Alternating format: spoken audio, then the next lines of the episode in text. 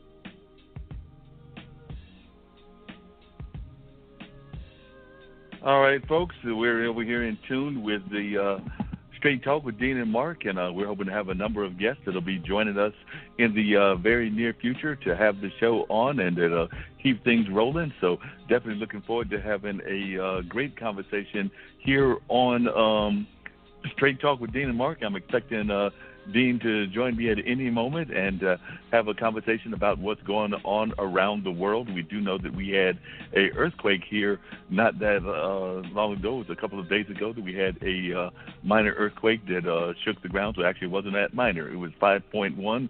So we cannot call that minor in the least bit. That is definitely right. not a uh, minor earthquake. They've actually said that was one of the heaviest ones in over a 100 years. And then, of course, there are still protests going on. I understand there were some arrests that were made over there around Asheville revolving around uh, Black Lives Matter and uh, protests against the police and things of that nature. So there's definitely a number of things that are going on in the community and that continue to go on in the community. So we are definitely keeping our eyes on that. I have not seen yet whether uh, Mr. Biden has picked his candidate or not, but uh, we're going to find yet. that out as well. So I found out from Dean that we do not have the candidate picked or anything of those natures. So, Dean, I guess I had to take over the lead, but I was just well, going to you know the you were going back and forth. So uh, Hey. I just took over the lead, and uh, but Hey, you are always the master from North Carolina to New Jersey. We just don't go from North Carolina to New Jersey instead of New Jersey to North Carolina. But uh, you always do a great job, and I, you know, I try to step in when I can. And I saw that there was a little bit of a glitch, and I had a little bit of a glitch on my StreamYard and streaming podcast as well. So that's just the nature of technology. Sometimes there can be glitches. Know, we just had a great conversation on that show. I had Janine Dolly, who's actually out of New York, and she's a uh, what do you call them? Uh, like a HR executive and somebody that's involved with diversity and that kind of training. So we had a really deep conversation. You'll be glad to know your buddy Pierce was on the show as well. So Oh, the second of my two streaming shows, Pierce was in there. Right. Definitely gave the conversation, talked about black liberation, gave shout outs to people like Josh Gunn, and he did let folks know that no, he is not going anywhere. He is planning to continue to run and will, you know, he might not have won state senate, he might not have won uh, city council, but he was letting folks know that he is not going anywhere. He's in it for the long haul. He's in it for the uh, battles to be. So I had him on, and then on the uh, first streaming show, I had Mitchell um, Silver, who is the parks uh, commissioner in New York City. So had a nice conversation with him about that, and a young lady named Eloise McKinnon, who is a Christian romance author. So, like I said, you know, on that show, just like on here, and of course, this will all be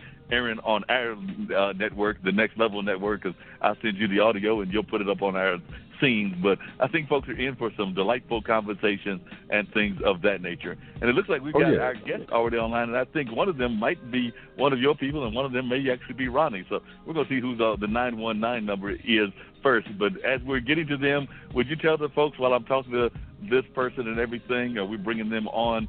What is happening in uh, your neck of the woods? You're in New Jersey, and you usually ask me, so I get to flip the switch and flip the script and ask you. So I know it's hot here. It's still hot here. It's been hot Yeah. here for a while, but how are things going where you are? You figure it's 91 degrees up here. Was 86, but it feels like 91. And you know the heat right now is kind of theming. It's good for my solar panels, but ready for the weather to kind of drift off. Let's fall into that autumn weather, not too hot, not too cold, and, get there. Because the summer with the pandemic is not the move, man. It's just like, I mean, I get to sit in the air condition when I'm not at work, but at the same time, it's not too much that we can do. You know, can't go to the movies, can't really congregate like that. Um, I'm not sitting outside and eating. I have a big thing with flies and food. They don't get along. So, you know, right now we're just waiting. Hopefully, I know they said that the pandemic is supposed to be another wave of it. Hopefully, it's not.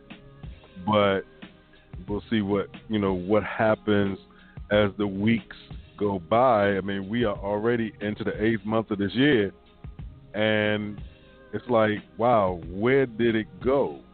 You know, 2020 flew by kind of quick. Hopefully, it'll take the pandemic with it, so we can uh, get to some type of normalcy. Because after a while, people are going to start to go crazy just sitting in the house, man. Yeah, and I think people might already be doing that to some degree.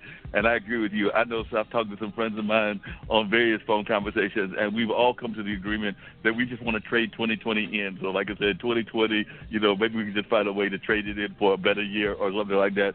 Because everybody has been complaining about the nature of this year, and some people have had it worse than others. But definitely, the pandemic hasn't helped. Then, of course, we've had um, protests and unrest. Uh, but as uh, some people have told me, these are things that have been uh, festering for a while, and that they should have known that they were going to boil over at some point or another. But you know, we've got all Right. kinds of things that are going on. Whether and then of course with the pandemic, everybody's trying to figure out their finances. I know the uh, president tried to put in an executive order, which I understand he doesn't have the legal power to do. But you know, he's trying to pay me instead of the uh, 600 that I was getting, like down to 400, and some other things that he was trying to do. I could definitely use whatever money the government wants to send me. I could definitely use with it, but you know they're playing uh, games with people's lives and things of that nature. So I'm not expecting it this week.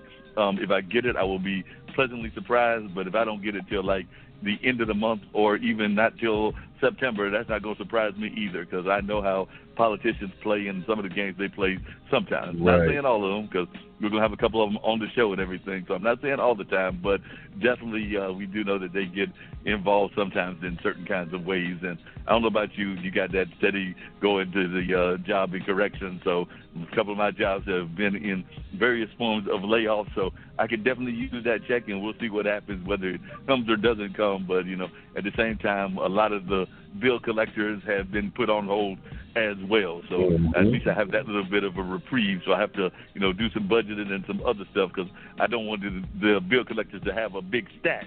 So that when they come after me, when they're able to come after me, they're like going, Right. "Hey, Mark, you know, you don't just owe us six hundred, you know, it's six thousand. So I'm not trying to have that happen. So I'm trying to, you know, pay what I can when I can, and try to pay it off when I can, so that we don't have them coming at you talking about some crazy figure, and I'll be going like, well, uh, let me see what I can sell in the house or what I can get rid of in the house in order to pay y'all off because that ain't what I got at the moment. So, like I said, that's the way things are going in this neck of the woods.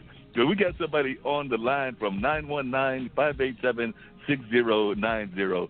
So um, who is calling me from that number? And then we'll jump into the conversation. But uh, who's calling from 919-587-6090? It's, it's Ronnie Chatterji. How are you? From Durham. Hey, Ronnie, this is the gentleman. Hey, Dean, you'll be glad to know we finally got Ronnie on the line, and we're going to get another politician right. as well, one of your politicians. But Ronnie has been, uh, we've been having all kinds of issues. First, I had schedule issues. He had schedule issues. We all had schedule, schedule issues. But the first question I've got to ask you, Ronnie, is I've told a number of friends of mine that you are uh, running for state treasurer, so I want people to know exactly what does the state treasurer do. And the other thing that I've talked to them about is the fact that you are an Indian American running for this office. I'm not sure because I've known you through some of the political circles whether you're first generation, second generation, or what generation you are in that um, nationality. So if you could share with us a little bit about one, what a state treasurer does, and a little bit about the nationality question, because I've had a couple of friends of mine, including an Indian American that does a um, streaming show out of New York, and he was asking me, is he first or second? I'm like, I don't know. I'll ask Ronnie when I talk to him. oh, that's awesome. Well, Dean and Mark, it's awesome to be here. Thank you so much. And yes, I say that state treasurer is like the most important job that no one ever heard of. It's one of those under the radar ones. And when I talk to people, I say, look, if I ever show up in the front page of the paper, you know I've done something really wrong. It's it's the kind of job that you got to do right, and if you do it right, it'll be behind the scenes. You do three major things in North Carolina. Is you manage the 100 billion with a B pension fund for all of our state employees my folks were state employees where I grew up, and so this is the way that they save money for retirement. The state puts the money in, the employees put the money in, and we manage it. And so you're investing that money across stocks and bonds and real estate and venture capital. And it's up to the state treasurer as the elected person in North Carolina to make sure that money gets invested right. In most states, you have a board that does that. In North Carolina, there is only one. And so I ran as the nerd we need to be that one, to be the sole trustee uh, in North Carolina. And uh, we won the primary on March 3rd with, uh, with that. The second thing you do is you manage the state health plan. So, you know, my folks, when they would go to the doctor, the health plan governed by the state would pay for that. And so you end up being the largest reimburser of health care in the entire state of North Carolina. So it's like running a big insurance plan. And so when you run the state health plan, you're responsible for 720,000 of our state employees. You're spending 3.3 billion dollars a year, and you have to figure out how to how to make that dollar that we spend on healthcare stretch further and also get better healthcare outcomes. And so that's the second big responsibility of the state treasurer. And the third is all of our state and local bonds in North Carolina are approved and issued by the state treasurer. So we're trying to build broadband infrastructure to help the kids and other folks who need to access broadband internet for their lessons or for telehealth. You got to build new schools and uh, have kids more spread out. That's going to go through bonds, water and sewer infrastructure. All that stuff goes to the state treasurer. So I like to say it's kind of like the chief financial officer of North Carolina all rolled into one job. Wow, that's a big responsibility that you're trying to get going and everything. And um, who is your opponent that you're running against? And then, if you would talk a little bit about your own personal background. Oh, I yeah. did mention the oh, fact yeah, my that background. Yeah, yeah, yeah. So the Republican incumbent has been there for one term. You know, we haven't had a Republican treasurer for all, almost 100 years, so this is really rare um, occurrence. And so I'm running against the first term incumbent, and things are looking good. We're we're uh, we're battling out there. Things are looking good in the polls, and I think we got a great chance to win in November. If we win, I would be the first person of any kind of Asian origin to ever be elected statewide in North Carolina history. So it is crazy to think that we could be making history in November.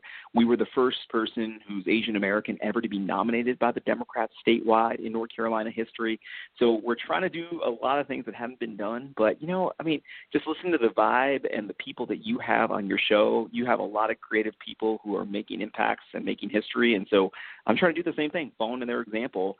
My parents immigrated here from India in the 1960s, and I was born born and raised here in the United States of America, uh, came to North Carolina for work later in life. And so I am what they call a second generation Indian American, except for those who call me a first generation, because sometimes they think about the first generation born in America. But um, my parents were immigrants. I learned a lot from their experience and uh, trying to pass on some of that to my kids. But I got to say, my kids feel 200% American, given that their folks uh, are both born and raised in the United States. Wow. And um, you talked about that uh, background and everything. What are some of the things in terms of a platform that you've been running? Because I know every candidate has a platform. So, what are some of the things that you've been trying to raise in terms of the issues that you are passionate about that you want folks to know is the reason that they should vote for Ronnie? Sure. I mean, you know, I'm a college professor by background. I teach at a, um, a private university in Durham that, uh, you know, we're not going to talk about it now because of basketball seasons and stuff like that. But I've learned a lot teaching there, and my tendency is to kind of want to explain to people all the different things I could do as treasurer and how excited I am about it. But you know what? People just really want to know that you're fighting for them no matter what position you're in. So we've been talking about the really basic issues of we need to expand Medicaid in North Carolina. That is an economic and a moral imperative that will be good for North Carolina. We also need to find a way to help more North Carolinians save for retirement. I want a program in this state called Auto IRA. You know, there's probably 50% of North Carolinians who don't have anything saved for retirement. I'd like to see individual retirement accounts for everyone in this state to help people save save and build wealth. So those two things, Medicaid expansion and the auto IRA, are the things we talk about most. We also just need to make the pension fund and the health plan work better and stretch those dollars further for North Carolinians. And that tends to be what we talk about. Since most people don't have a you know a lot of knowledge about the treasurer, they end up asking a lot of questions, and that ends up being kind of the most fun part of the job. Yeah, and that's you can imagine that more and more people are going to be asking you exactly um, the nature, like you just explained, of the job and how the job is done and things of, along those lines. When did you first get involved in politics, and were you always like the one that was going to be the person in your college or in your high school that was doing treasurer work or doing accounting work, or were you like the typical uh, person that was very good at math growing up, or was this something that came to your in as an interest later in life? So how did you get I into love this it. field? I love it. Yeah, yeah, I love it, Mark. So I, it's funny, you know, when you first said that, I was thinking I wasn't really the guy doing that stuff, but it, I, remember I was actually the treasurer of my student government in high school, and I really didn't remember that during this race. But yes, that is true. I was the treasurer, and I was thinking I had all sorts of dumb slogans on my signs back then. You actually had campaign signs you put up in the hallway, things like "Vote for Ronnie for treasurer." It makes sense, you know, stuff like that that I would never ever use on Twitter right now. Right? We're much more sophisticated. But um, I was treasurer of my student government, so maybe that's how I got my start. But you know, really, what inspired me to do this was in 2008, I worked for a senator named Barack Obama, who was running for president. And when he said that a skinny kid with a funny name could do anything in this country, I thought he was talking about me, and I, I got involved in his campaign, and it changed the way I viewed myself. It changed the way I viewed my country, and it changed the way that I thought I could make an impact. And so when he went up and was elected president, he hired me to be his economic advisor in 2010 and 11.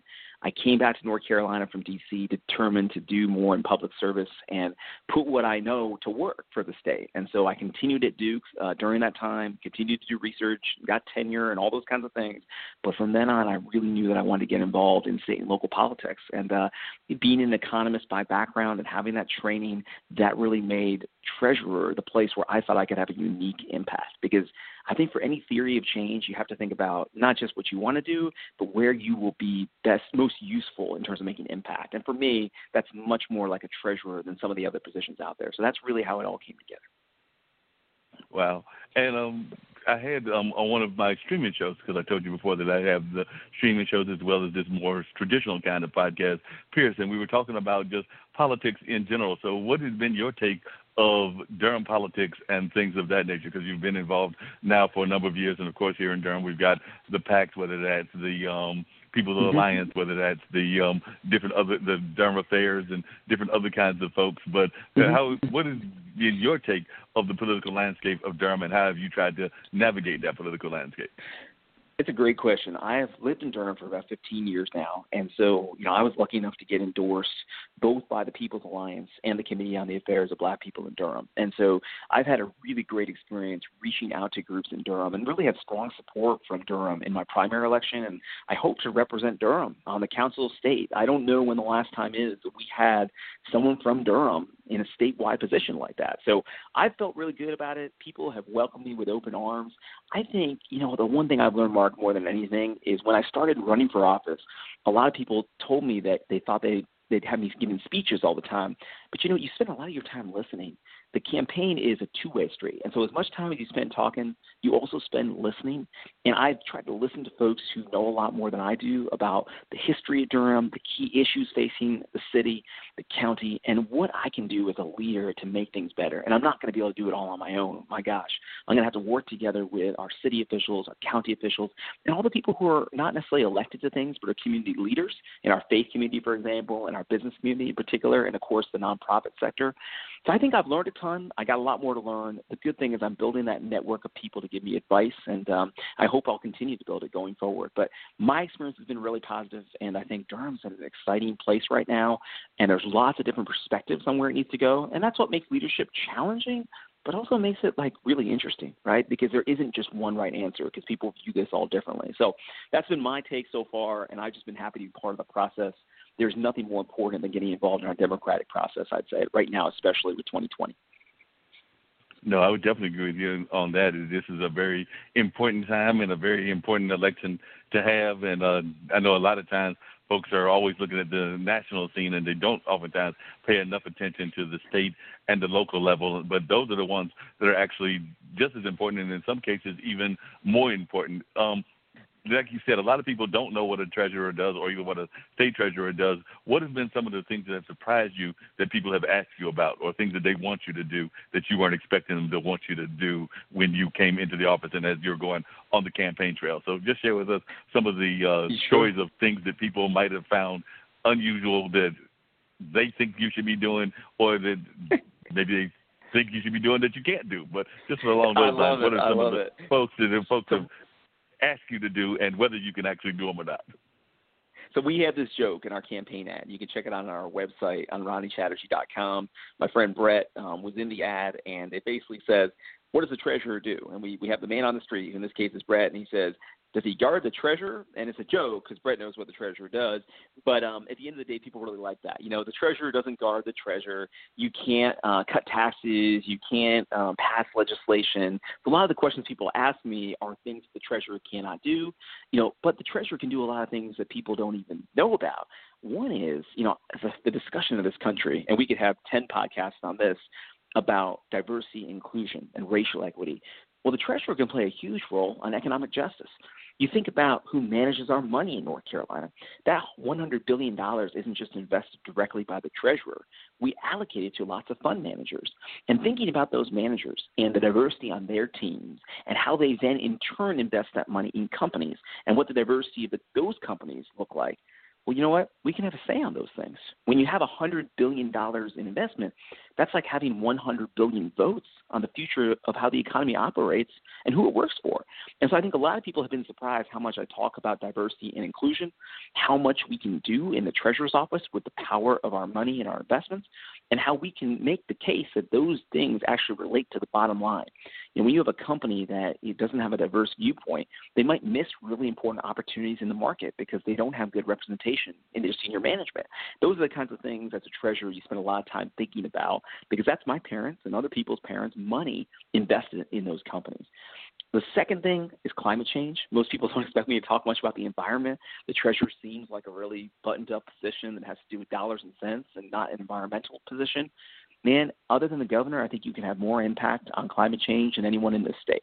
Because again, the biggest emitters of carbon are companies, and we invest in companies, and we can work with them to think about their climate adaptability plans, their sustainability strategies. So I spend a lot of time working on those issues.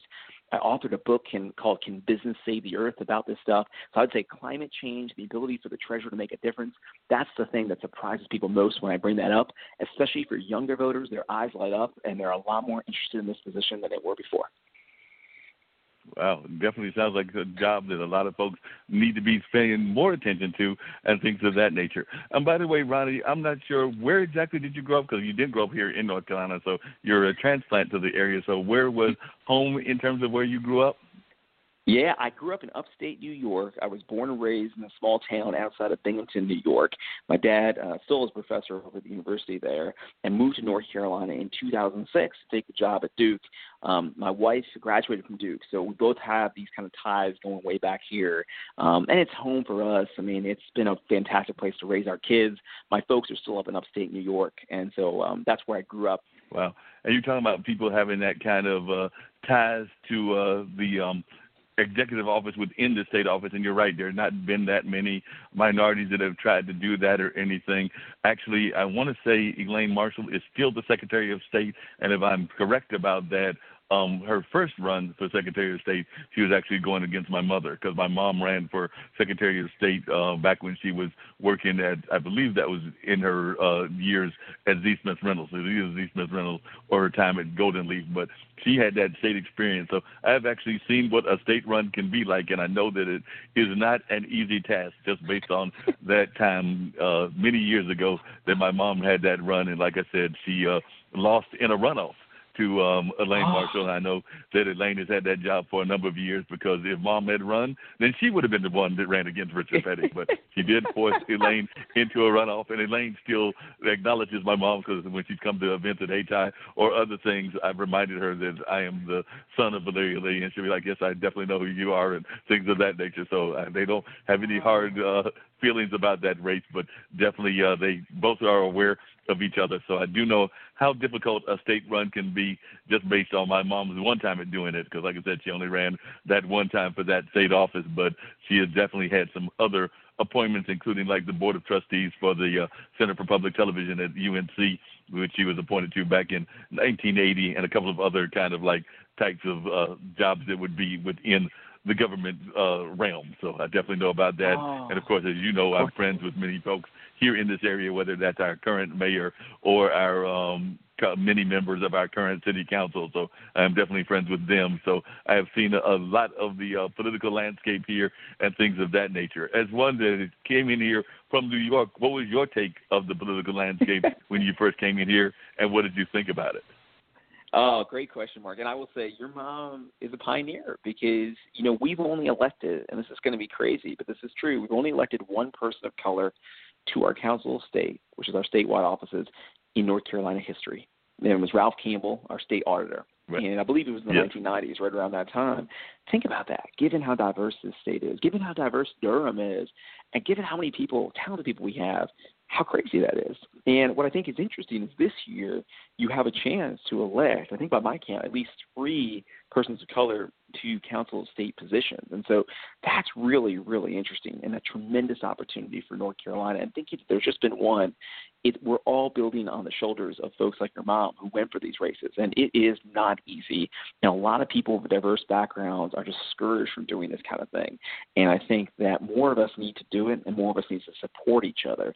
When I came here, the political landscape, I found it really exciting because honestly, when you move from a place like New York, where the elections don't have very much drama, you know, you kind of know which party is going to be in control. North Carolina feels very much to me like a microcosm of the United States of America. And I think when you look at politics in North Carolina, when you think about the messages that resonate with voters, it's very likely that this is the kind of stuff that is going to resonate in all the close elections in places like Pennsylvania and Wisconsin and Arizona. We live in the swingiest of swing states, and what happens in North Carolina will have a huge impact on who owns the White House uh, in terms of which political party and which party controls the Senate and the House of Representatives. And so I feel that living here helps us get a, a finger on the pulse of the country in a way that when you live in a state that's you know more red or more blue, you don't necessarily see. So that's what I found to be really interesting living in such a crucial battleground state.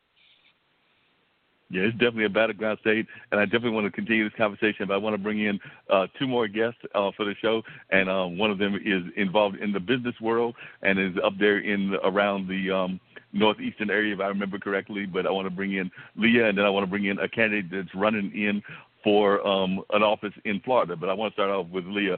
Leia, are you there? And can you tell us about LSX and that lovely platform that you've got that I am now just booking guests left and right, including you, because you're the first guest that I've booked using y'all's lovely platform. Hi, Mike. How are you? Um, sorry, Mike. Good. How are you? I'm doing good. yeah, well, so thank you for having this conversation with oh. Ronnie, but I just wanted to bring you into the conversation as well, and then I want to bring Kyle in as well. But if you would tell us a little bit about what LSX is about and about the platform and about the business that y'all created, and also where you are calling from, because I didn't quite say exactly where you're calling from. So you let folks know that are listening where you're calling from, and just tell a little bit about your trajectory, because uh, as uh, Ronnie was saying, he actually started up there in upstate New York as a um, his parents had moved from India, and then he was born here in this area in upstate New York, and now he's living down here, having moved down to North Carolina, and he's running for state treasurer. So I want to hear a little bit about your story and your business story, and then I'm gonna bring Cal in as well. But we want to start with you first. Yeah, absolutely, Mark. Happy to uh, talk about it. So we're based in Boston, Massachusetts, so still in the Northeast area. Uh, and I'm the co-founder of LSX, which is the first B2B multi-sided platform that matches startups with media and event organizers that are interested in their stories. And this way, um, we are helping startups that have traditionally been an underserved uh, part of the market when it comes to visibility, simply because the traditional options of whether that's getting on a show, having an article written about you, or speaking at an event have not really served them well. When you look at uh, what the landscape looks like and what the options that existed prior to us were, um, you had number one, the option of hiring a publicist, which is very expensive. It costs an average of $5,000 a month. And as an early stage company, you simply cannot afford that. It's a, not a good use of your money. And the only alternative to that would be to go ahead and pitch people on your own. And that can be extremely time consuming and result in a lot of frustration um, and distraction from building the business. I know a couple of founders that went that route. They spent more than 100 hours pitching, and in the end, they had very limited results to show for it and thought that the time that they had spent did not justify the uh, results that they've gotten. So that's how my co founder and I came up with the concept of Ellis X. And what we do is um, we help startups, especially in the early stages of their journeys, pre seed to Series A stages mostly, um, tell their stories so that they can get in front of more customers, connect with potential investors, um, partners, and uh, in the future, when they have the need to hire, uh, get in front of more uh, potential employees that makes a lot of sense, and that sounds like a great program. And they definitely, like I said, as a media um, person, I've definitely used your uh, platform, and we've had a number of your uh, clients on already, and they're hoping to have some more. But definitely, one thing I've noticed is that a lot of the startups have been minority startups. Even when I went on the Explore on Ellis X, I noticed that there were a number of them that were of um, the the startup owners were of either African American descent or Indian descent or other kind of minority descent. So are we seeing more of the startup community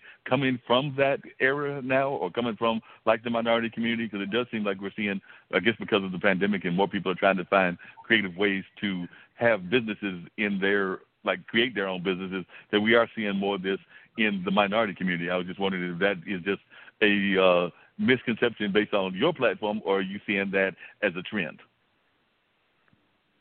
So I think that diversity is really important, especially when it comes to entrepreneurship, because people from different backgrounds would typically be drawn to solving different problems, and they would have um, a very specific way of approaching them based on the uh, where they grew up, how they grew up, um, what their community was like.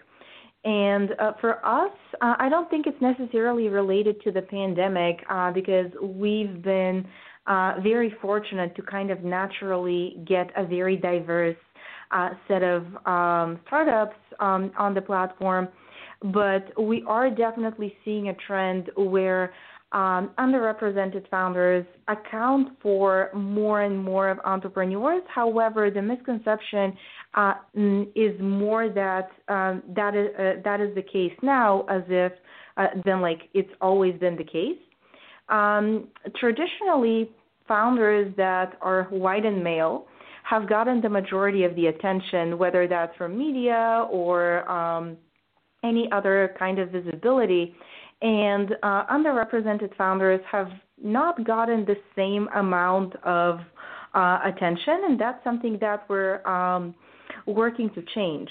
Luckily, uh, we are at a moment in history when um, everybody is waking up to the fact that uh, diversity matters and that people who look different uh, than the traditional image of success uh, can also represent um, having great ideas and building something meaningful.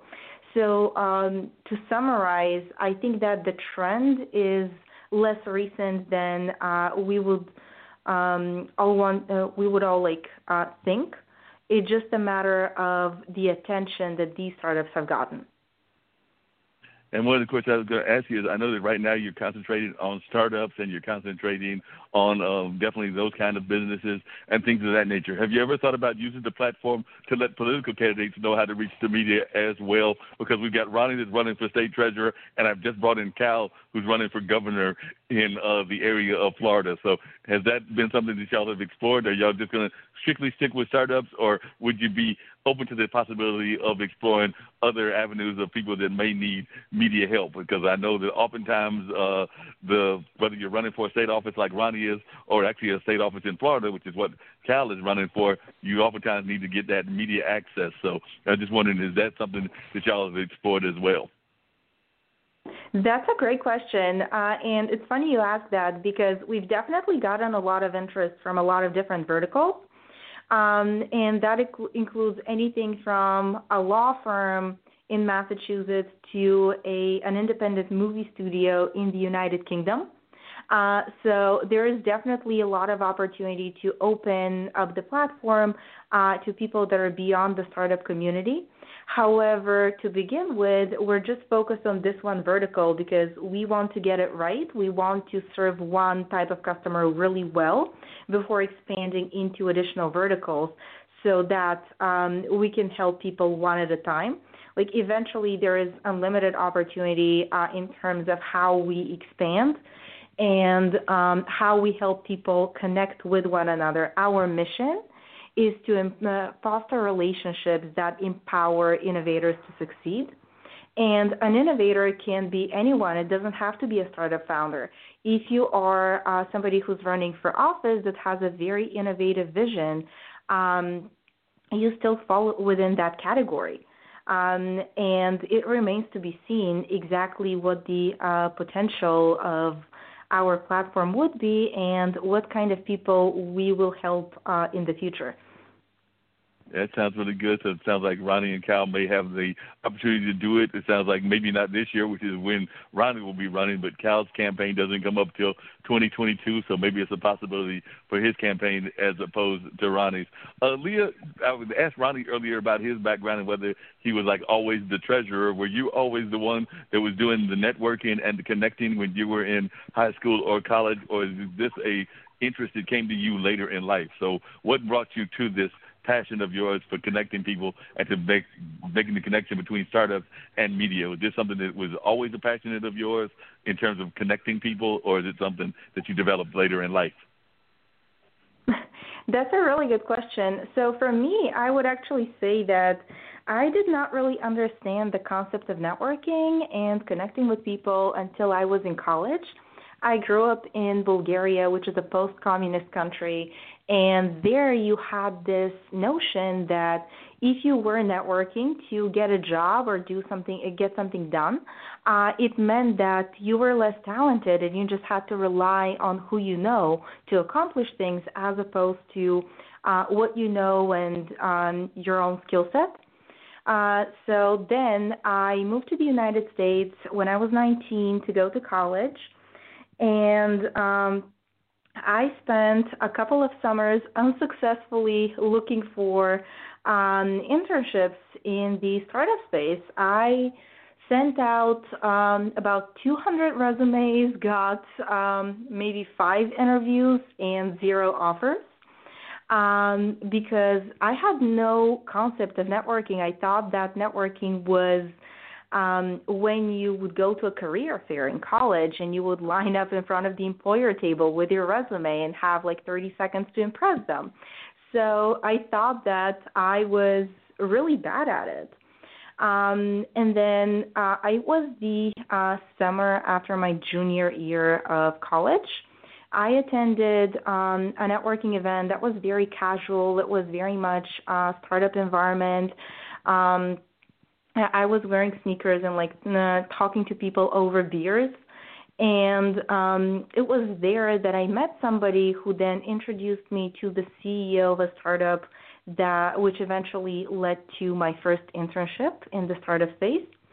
Um, and I think that was a very important lesson for me to learn that opportunities come from people and that knowing the right person or uh, connecting with the right person can open a lot of doors. Um, and after graduation, I definitely knocked on a lot of doors so that I could get through. And um, I developed a passion of helping people connect with one another and um, accomplish more together simply because I had had um, this experience of having countless doors shut shut in my face because I did not know the right uh, the right person. So um, it was then and there. Um, I was very young when I learned this lesson, but I decided that whatever I could do in my power to help people connect with one another and succeed together, I would do. And uh, that eventually gave rise to Ellis X because I do think that uh, the way people connect should be more targeted, should be symbiotic. And um, right now, we don't really have great ways of connecting with one another besides um, email or like mutual friends, but that always limits the amount of people that you could meet. Yeah, that makes a lot of sense. And uh, Ronnie and Cal, I want to bring both of y'all into the conversation as well. Um, and this is a question about networking. Leia was talking about networking. How important has networking been to both of your political campaigns? Ronnie, you're running for state treasurer, and Cal, you're running for governor down there in uh, Florida. So I'd like to know what how important you think that is uh, to you and everything. And I'd also like to hear both of you speak as to the importance of startups because I know that definitely here in North Carolina there is a very rich startup community here in North Carolina, and uh, I believe there's one also in Florida. So I'd love to hear from both of you um, your takes on the importance of networking and the importance of startups in your respective communities. So I'll start off with you, Kyle, if you can talk about that, and then I'll bring Ronnie back into the conversation as well to follow up with whatever your answer is. But definitely, if you could talk about the importance of networking and the importance of startups there in Florida. Networking is a first of all, I want to thank you for the opportunity of being on the show uh, and finally getting everything together, even though you gave me the wrong number. We'll talk about that later, bro. Can you hear me? Yes, I hear you. Can you hear me?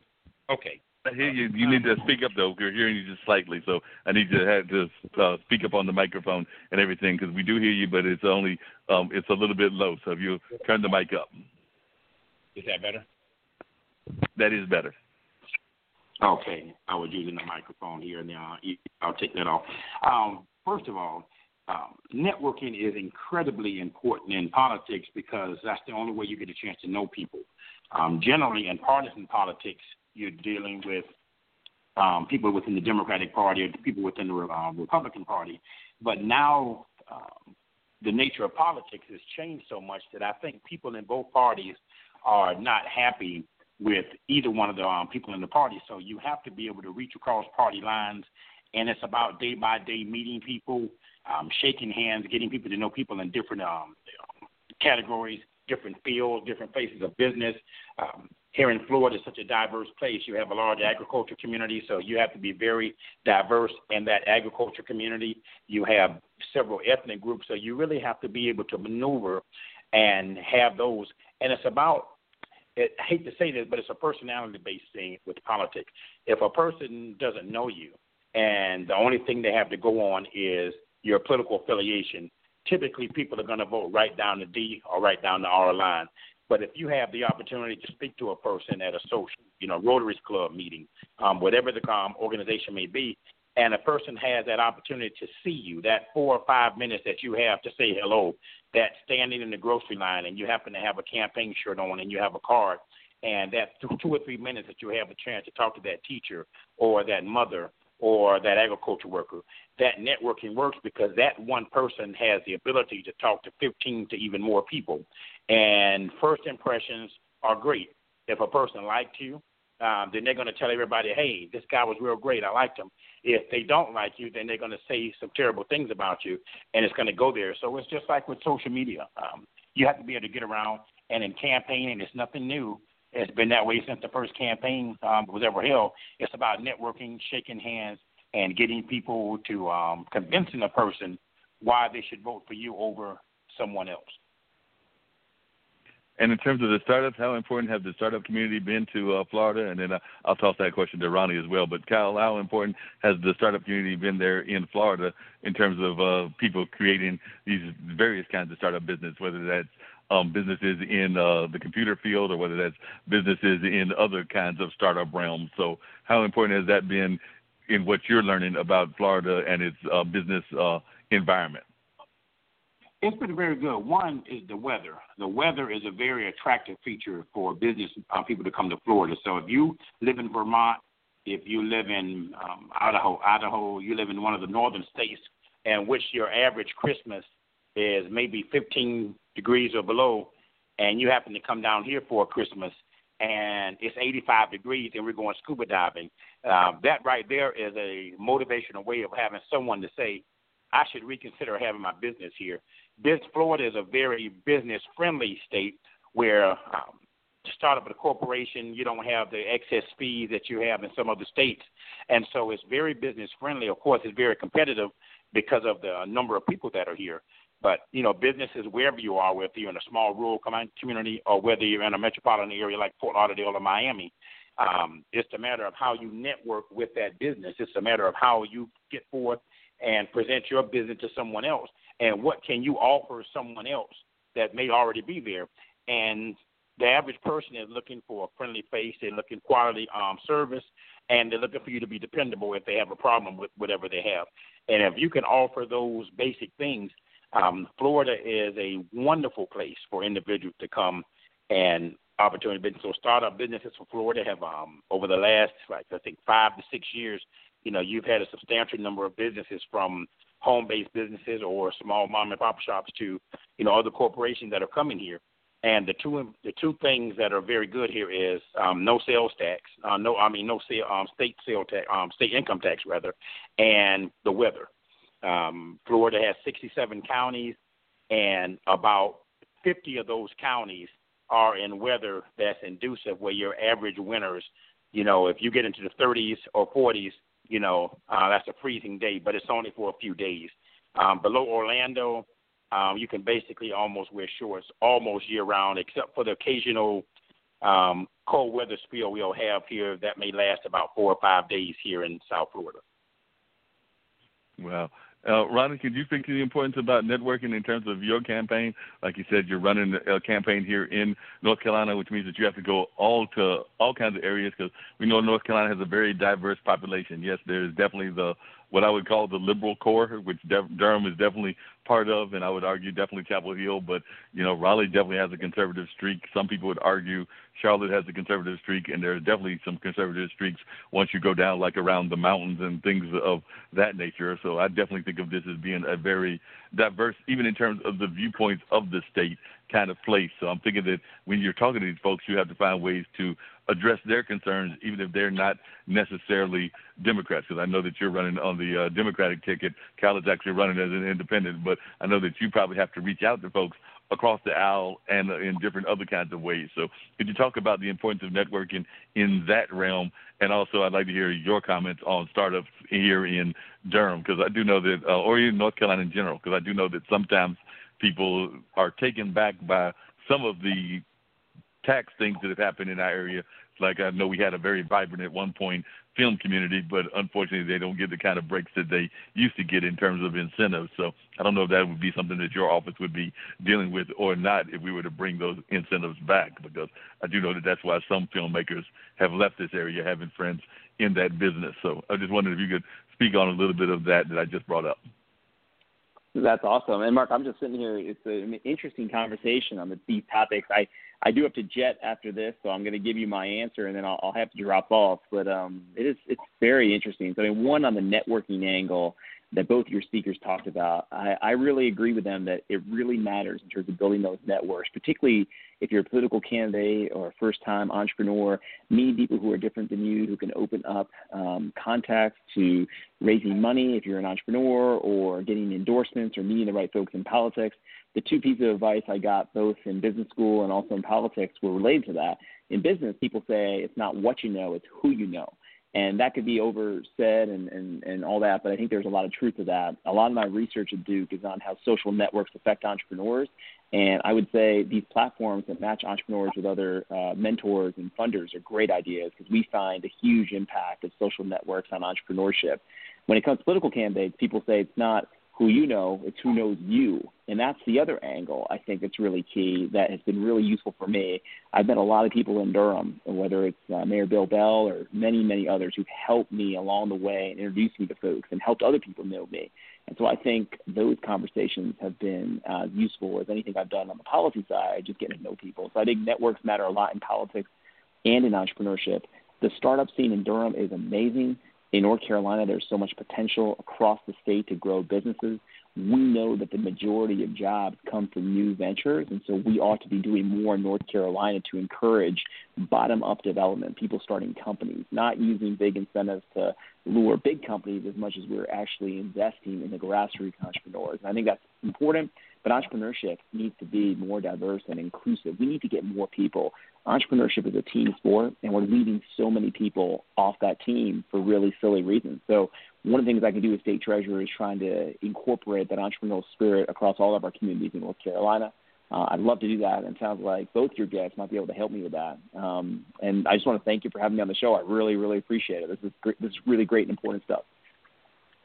No problem. I'm glad that you were able to join us. And, you know, you're always welcome back anytime that you can come. And I know that you've got to bounce off, and we'll continue the conversation with Leia and Kyle. But before you get off, if you could tell folks how they can reach you, how they can learn about the campaign, how they can even help with the campaign if they're interested in volunteering or any ways that they can help in your campaign as we are nearing on the uh, election cycle. It's not that far away. It's already August, and we know that uh, November is a very important date, even on the national scene. So, if you could tell folks how to reach you, and if you've got any comments or thoughts about uh, just the overall political landscape of where we are on a national scene, I'd love to hear those from you as well as you head out the door, and then I'll continue the conversation with Kyle and Leia. But definitely let let folks know how they can reach you, and if you've got any thoughts about our current political landscape, I'd love to hear those as well. Oh, I love it. And Mark, thank you for supporting me and sharing your platform with me and Kyle Leia. I mean, it's awesome. So I really appreciate that.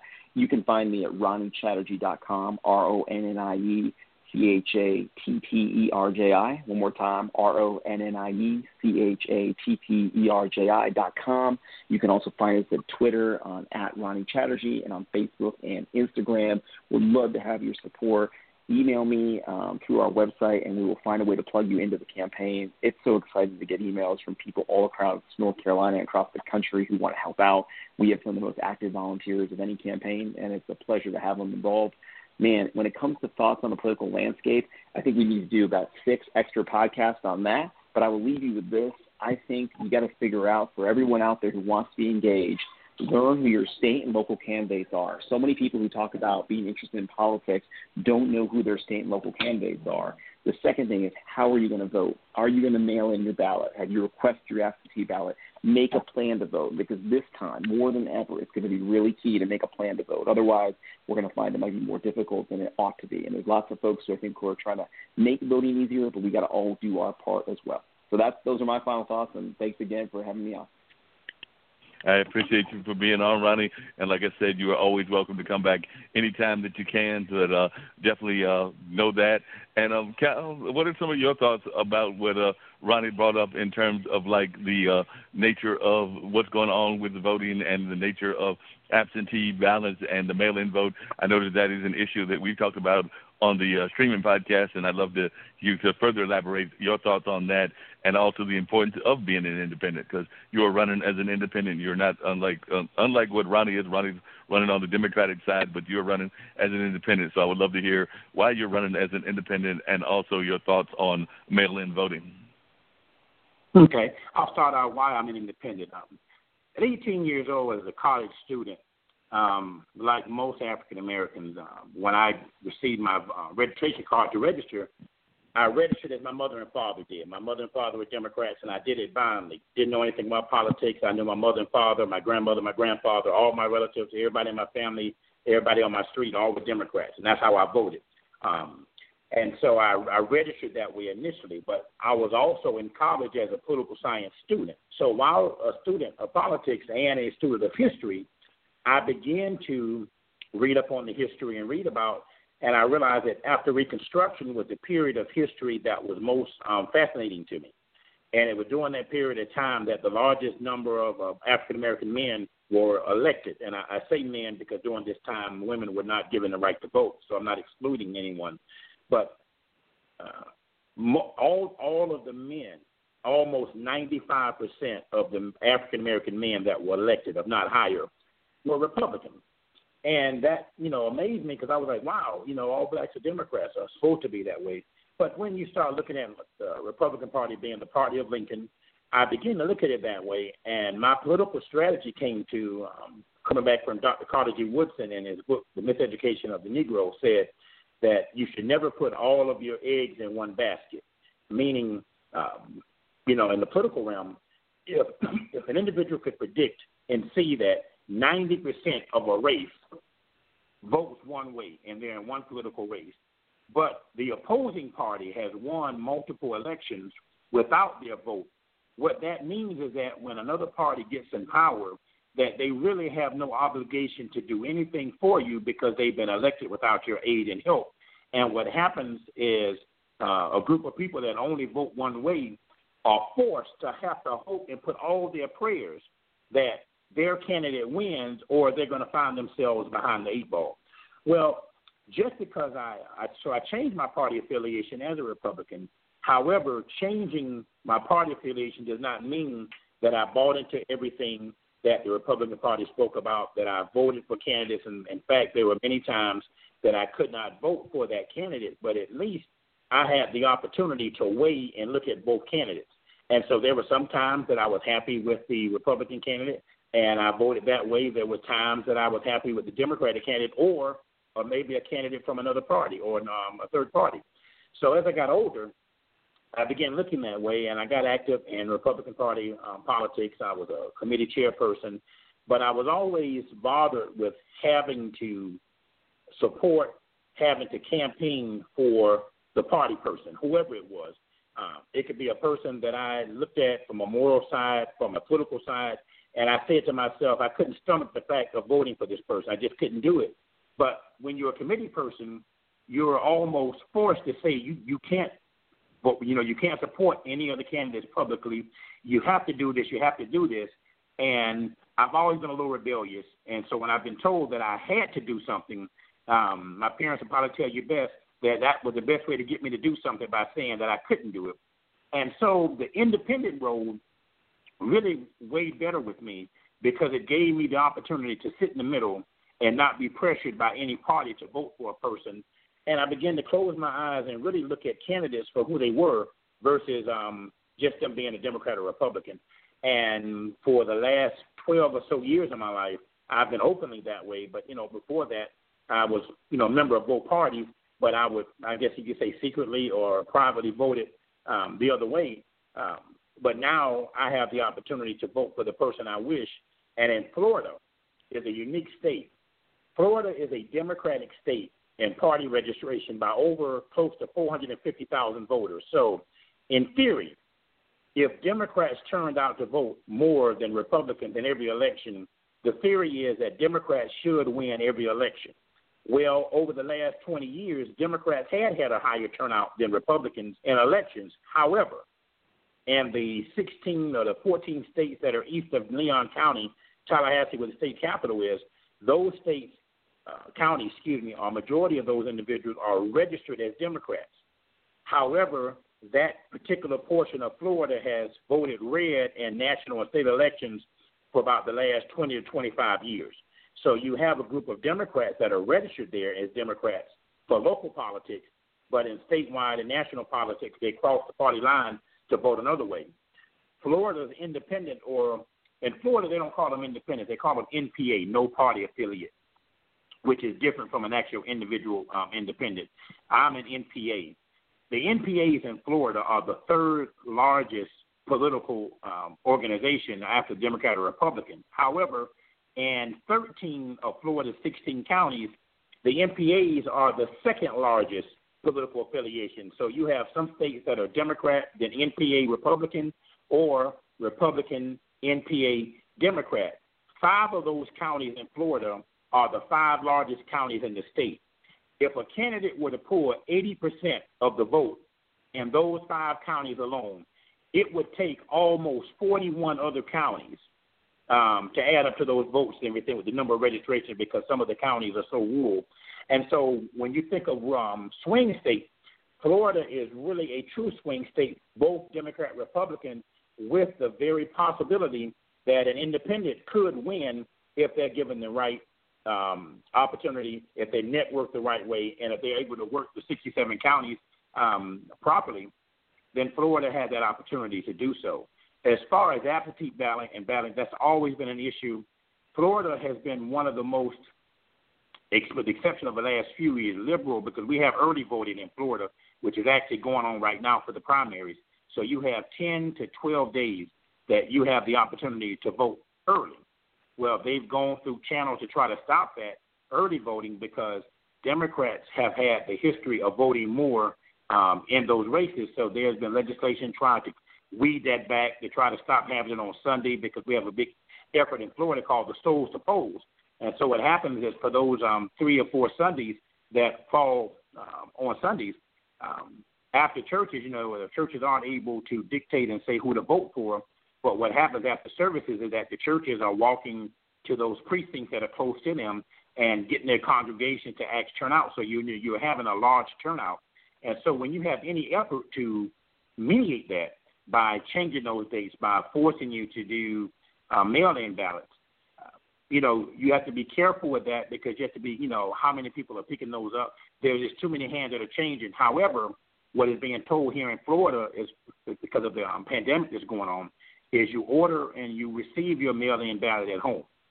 Fill out your mail-in ballot, but on the day uh, or one of the days that can go to early voting, you physically go and turn that in as though you were turning in your ballot for your regular voting. And that way, you have the safety of knowing that I know I turned my voting in versus when you mail it back, you have to kind of guess and wonder, you know, did it get there? Did it actually get voted for? But when you physically turn it in, because I think a, a vast majority of people have that um, old school way of saying, I want to be able to walk into the polls. I want to be able to put my ballot in the box that it makes it feel that I voted, especially the generation after me. You know, the generation, the generation, excuse me, the generation before me.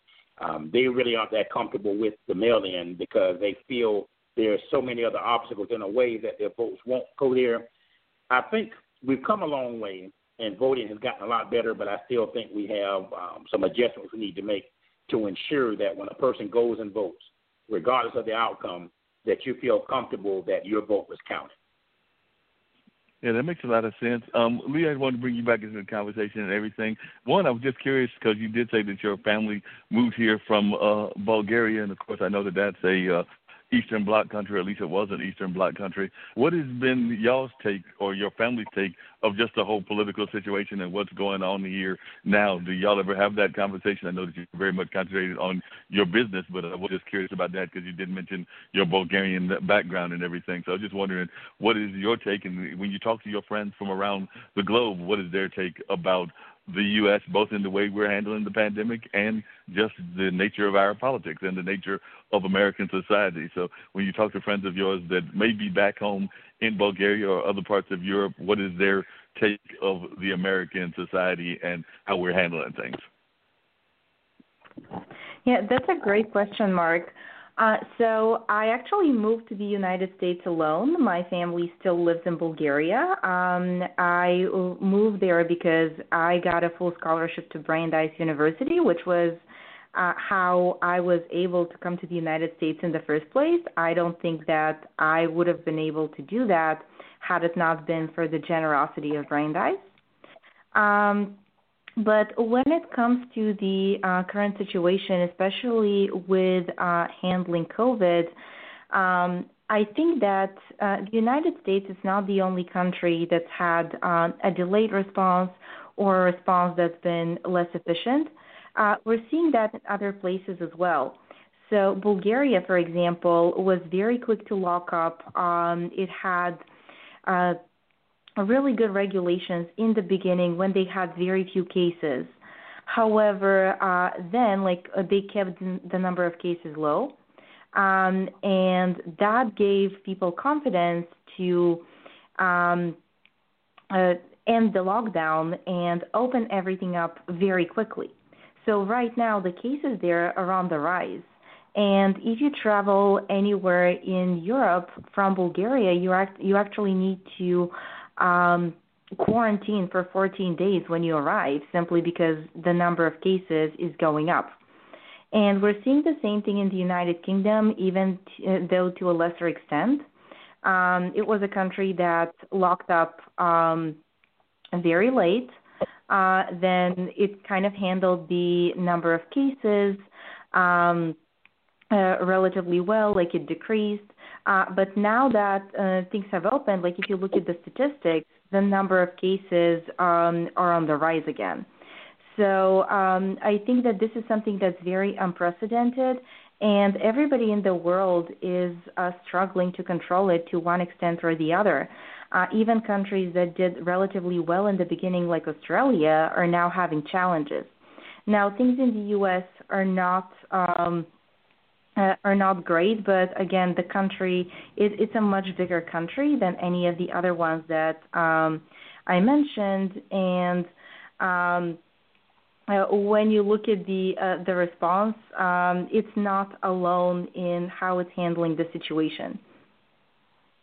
Yeah, that makes a lot of sense. But I have heard that some of the other countries, and I'm not sure whether that's the case in Bulgaria or not, but they were actually really enforcing the mask rules. Because, like I said, I know even here in Durham, we'll see most of the people wearing masks, but there are a number of people because of either they wanted to exercise their rights or for whatever reasons they don't want to wear the mask. But I think that I know for a fact I've got a friend in Australia that they mentioned that the fine there was like a ridiculous amount that if they tried to impose that here and if they could enforce it, it might uh, stop a lot of folks from not wanting to wear the um, mask and doing some of the other things that folks are suggesting. I want to say it was somewhere in the neighborhood of like four thousand dollars or something like that. So I don't know whether Americans would actually go for that just because they're we here in America are so much about our freedoms and things of that nature. But I do know that some of the other countries were having a lot of the enforcement was very much part of their resources. So I don't know, is Bulgaria doing a lot of, of enforcement in that regard?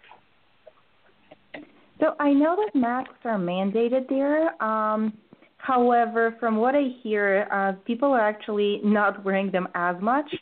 Uh, my family said that typically when they wear them, uh, so they only wear them inside, and uh, inside typically means grocery stores because everything else people try to sit outside because the weather is nice. Um, but from what I hear, uh, people wear masks in a way that only covers their mouth, leave, leaving their noses exposed. So um, that is less than ideal, obviously.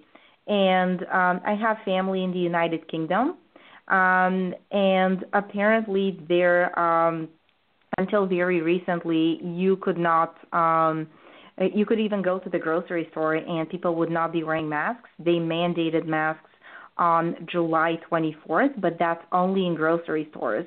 Um, places like pubs and bars uh, remain open, and um, there are some cases where even the um, waitressing staff, staff is actually not wearing masks. Wow, that's amazing that it hasn't got to there because I know even here there's been a number of cases where they've tried to restrict things, whether it's the time that the bars close. I think here bars and restaurants have to be closed like around 11 o'clock or excuse me, something like that. So they have to be closed around that time. So definitely it's interesting to hear that some of the European countries don't have those kind of restrictions. I'd like to hear from both of you just kind of your take on um, because I know there have been protests here, there have been protests around the country around Black Lives Matter and things of that nature. So I'd like to hear from both of you what your take is of that movement. So I'll start with you, Cal, your, your impression of how the Black Lives movement matter is going and whether you think that it's developing in the way that it should organically or not. And then I'd like to hear from Leia kind of her global perspective of how it's perceived in Bulgaria and other parts of the world. Because I've heard that there have been a lot of protests in support in other countries, but not being from those countries, I would just like to hear her take on that. But I'll start with you, Cal. Well, that Black Lives Matter has a, a twofold that affect me both ways. Because one, I am an African American male. I understand the racism that has happened um, in this country, a lot of issues come from law enforcement, which I've also served on in that area. And so I get it twofold. Um, I've seen racism from a law enforcement point of view. I've seen some things that have happened that were um, not right. I've seen some rough arrests. I've seen some things happen. But but I also know that every shooting and, and every time a, a person is shot, that is not always a bad situation. There and, and not to say that anybody deserves anything but there's a set of protocols that come in. And as a law enforcement officer i think some people use the the term i feared for my life. They use that as a defense in the place but there are some cases where sometimes you are in a situation where you are, you know, um, your life is in danger there, where deadly force is the uh, is the only alternative choice that has to be made in that area. And remember, it's not a Sunday morning quarterback situation. You have right at that moment to make a decision. And when you enter into a scene, you don't know what's going on when you get the call there. Sometimes, you know, and so that's just not a matter to go there. I believe that some of the protests, when they get to a point where they're um, looting places, when they're doing that, that has nothing to do with protests. I think those are some individuals that are looking for an opportunity to do something that they were planning to do anyway, and they're making use of that. So all the good that the individuals that are there doing the silent protest, because we have always had silent protests. We've always went against civil uh, disobedience, um, but we've done it peacefully. When that has always happened, though an arrest may be made, it forces individuals to look at the other side, like during the civil rights movement, when they were peaceful in those areas. It forced other people, uh, or forced people, um, the people who weren't affected by what was happening, to view this differently, saying, "Wow, that's unnecessary to be treated that way." But if you're out there looting, if you're robbing and you're tearing stuff up, and fire happened to come back from law enforcement, it's almost a I can understand why that happened. So it's a very sensitive area um, politically is very sensitive, but I sit on that area because I worked on both areas there. I've seen areas, I've been in those situations before, and you know it's not a comfortable situation to be in. However, right is right, wrong is wrong. There have been um, friends of mine, colleagues that have done things that we've had to go to um, the courts, and I've had to stand up and I've had to report what I saw simply because I know it was not going to be popular with my colleagues but I knew for a fact that it was the wrong thing. And sometimes, as a as an officer, you have to be able to tell somebody, "Hey, that's enough. You need to step back. You need to take a break here." When you refuse to say anything about that, you're just as guilty as watching something to go on because you have the opportunity to stop a situation before it gets out of hand.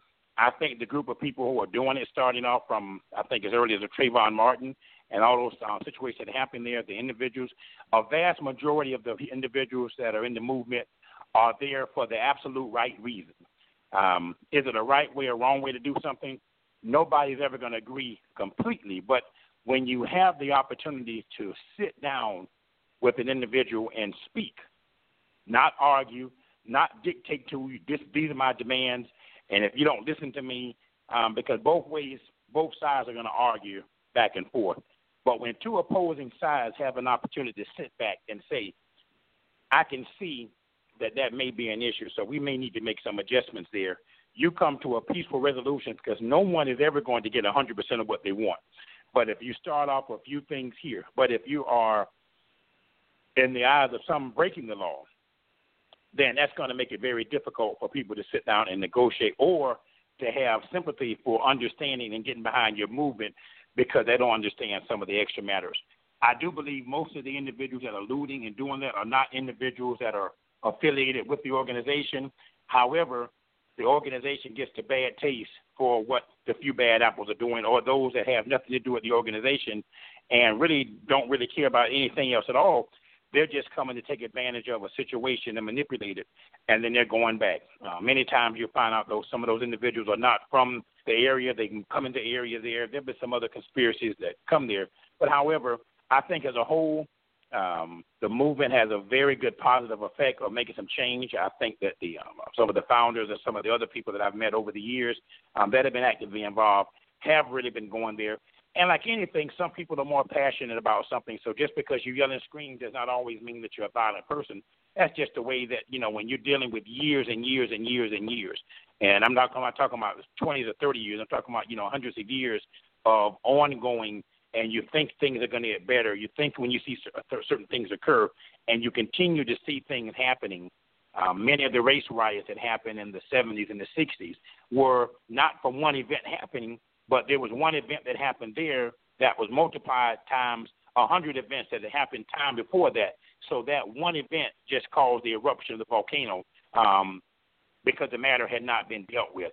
I think we are at a crossroads right now where the ears of all Americans are opening. I think we are at a crossroads now where individuals are willing to say, maybe things have not been the way they were. You know, maybe I've been privileged so, for so long, but maybe I need to take a look at this a little differently there.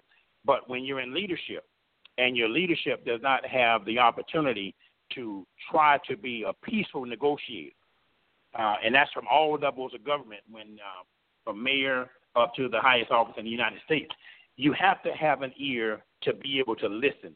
Uh, as a party person, you can't just say, I'm only going to listen to my party. You have to have an open ear because a good idea from the opposing side is a good idea. I don't care what side it comes from. If you have a fascinating idea for the health issue, if you have a wonderful idea to help get rid of this pandemic, if you have a wonderful idea that's going to educate the children of our country, if you have an excellent idea that's going to keep um, young men and women from being shot by police officers, I don't care if it comes from a Republican, Democrat, white, black, male, female. If the idea is good, then it's a good idea.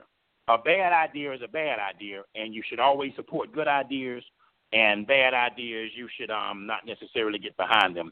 And I think once we start looking at things from an idea and a person point of view versus a person or um, political party situation, I think it will begin to change our views.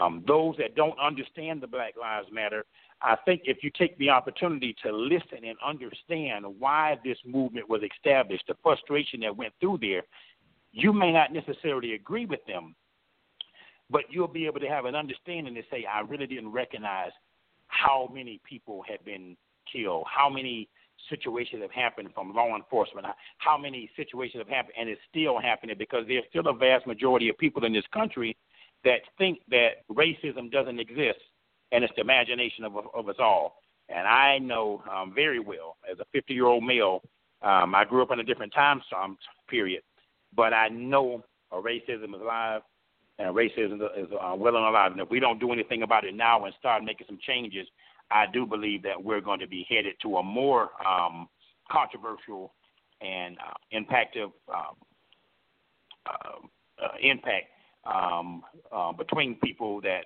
believe this thing is is going on and those that don't believe. Yeah, I would definitely agree with you on that and everything. Uh, Leia, I wanted to hear your take on just when you talk to your relatives that are in the UK and Bulgaria as to what their thoughts are on Black Lives Matter. But I also want to hear you talk about entrepreneurship and the importance of entrepreneurship, and also how folks can reach out to you if they've got a startup company and what you would look for in a startup company if they're interested in getting on the platform. So if you could talk a little bit about that as well. So I'd love to hear one your takes on the movement, uh, the Black Lives Matter movement from a global perspective, but I do want to come back to the conversation about entrepreneurship as well. So if you could uh, just elaborate on a little bit of those two, uh, starting with Black Lives Matter, but then looping back to the entrepreneurship and how folks can be involved and engaged in uh, your platform and in just developing entrepreneurship ideas because I do think entrepreneurship is a very important part of our society and we need to find more ways to get more entrepreneurs developed. Yeah, absolutely, Mark. Uh, I'm happy to answer this question, and then I'm afraid I'll have to go. Um, okay. But in regards to Black Lives Matter, uh, I think we're finding ourselves at a very interesting point in history. Um, there, we haven't seen such amount of civil unrest until the uh, late 60s when the uh, civil rights movement happened. And I think that such a movement is long overdue. I've heard experiences of, of friends of mine who are African American or come from Africa who have experienced racism, and um, that the color of their skin impacts how people treat them. Um, and I think that in the end of the day, that is really unjust. Like you, people should be judged based on who they are. um, what they bring to the table, their ideas, uh, their contribution to society. Uh, the color of their skin, like we're in 2020, this is irrelevant. It doesn't matter what you look like, it matters how you contribute. And we do think that uh, entrepreneurship specifically can help alleviate that gap. Um, uh, by providing role models who look different than the traditional uh, picture of success that we have in our minds. Uh, and that's why it's even more important for people from underrepresented backgrounds to be starting companies, to be solving problems that um, they see uh, that somebody else may not see um, because they don't come from that background. And um, to that, we actually decided that we would be offering three free visibility opportunities as a platform to any founder of African descent that wants to join Ellis X because visibility is one of these pieces that can help uh, propel a company to faster growth and get it in front of the right people um, and uh, clo- close the gap in terms of economic opportunity and hopefully eventually uh, racism as well. Um, so, in terms of the uh, startups that we typically work with, I think I mentioned earlier that they're pretty early stage. Um, but as far as the process, we are an invite only platform, so we typically ask folks to request an invite, uh, which they can do by going on our website, which is ellisx.com. That's E L L I S X.com, and requesting an invite. Uh, that just requires them to answer a short questionnaire about a one minute long about their business, where they're at.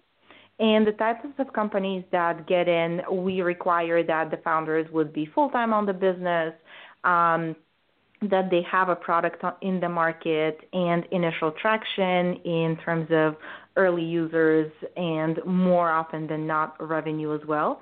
Because these are some markers that you've gotten somewhere on your own. People want what, you, what you're building and you're ready for the visibility that will be, bring you growth and take your business to the next level Sounds great. And when you say um, that you have this discount for um, those from the African, uh, are we talking the entire African diaspora? So not just countries that are in the continent of Africa, but those that are like of African American or Caribbean descent, or are we specifically talking about those that are companies based in Africa? Uh, so when I say um, people of African descent, that applies to African Americans, that applies to people uh, of Caribbean descent. So um, uh, anybody who uh, identifies um, as African American, Black, or uh, a person of African descent. Sounds great, and I know that hopefully some of our listeners will be uh, checking into that. I know that actually um, my partner in crime, Dean, his uh, wife, and him actually have businesses that they have running of their own in addition to this platform, but they also have outside businesses as well. So if Dean is listening, and hopefully his wife is also listening as well, they can uh, jump in there and uh, know that they might want to use the platform also. So Dean, uh, pop in there and tell us if you're going to use the platform or not, because I'm sure that uh, Leia would love to have you using the platform if at all possible. So I'm hoping that you're going to be using the platform. So uh, Dean, uh, tell us a little bit about the businesses that you've got, and then let Leia know about that before she bounces off, so she can figure out whether y'all fit in the platform or not. Because I know that you've got a number of business ventures of your own. Well, I have uh, 807 Media, which is like uh, media production that we do, uh, flyers, print media, things of that nature. I also uh, distributor for streaming media centers, so you know those boxes where you can watch anything you want. All you need is an internet connection. We have those. Um, and then my wife has exclusive incorporated. It's event planning, it's beaded jewelry. She creates all these other things. I mean, she's always making something. So those are the things that, that we're doing currently. Um, and you say the platform is Ellis X. So it's E L L I S X dot com. Ellis like the person's name, X like uh, Malcolm X or any other X that we can think of dot com Okay. and things of, I that nature. So Leia, would those kind of businesses fall within the platform of what y'all are looking for, or are y'all looking for something that's a little bit more global or international in focus, or would like a business kind of like what um, Dean and his wife have, would they fall in the category of those kind of businesses that you would be willing to engage in, and in terms of getting them out to the media as well? So right now we're very much focused on high growth startups, predominantly in the tech and direct to consumer spaces. Um, Okay. But in the future, we plan to expand to additional verticals and help small businesses such as uh, yours, Dean, and your wife. Um, w- I cannot give you the timeline as to when exactly that will be, simply because uh, I don't know yet. But I'm happy to be in touch, and if things change, um, I will be sure to let you know. Okay. That'll work. Sounds great. And I'll put uh, Dean back into the area where he's going to monitor us and all of that fun kind of stuff and everything along those lines. But before you get out and before we continue the conversation with Kyle, and then we'll wrap the whole thing up within another 20 or 30 minutes. But uh, any words of wisdom that you would like to share? It's one of the things that I try to do on all my shows. I heard, you know, Ronnie gave his words of wisdom and everything, whether it's this platform or whether it's my streaming platform.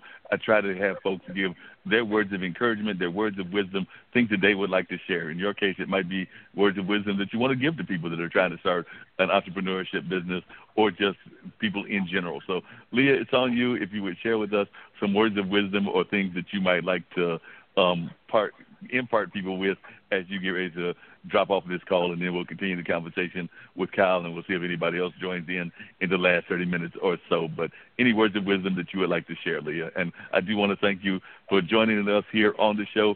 Um, I've met you through the wonders of the World Wide Web, and even though we've never physically met, uh, you call me every once in a while. I've called you a couple of times, so I definitely do consider you to be not just a business associate, but also a friend. So definitely, I just wanted to let you know that that I do consider you to be a friend, and glad to have you on this platform with me. But I do want you to have a chance to share your words of wisdom.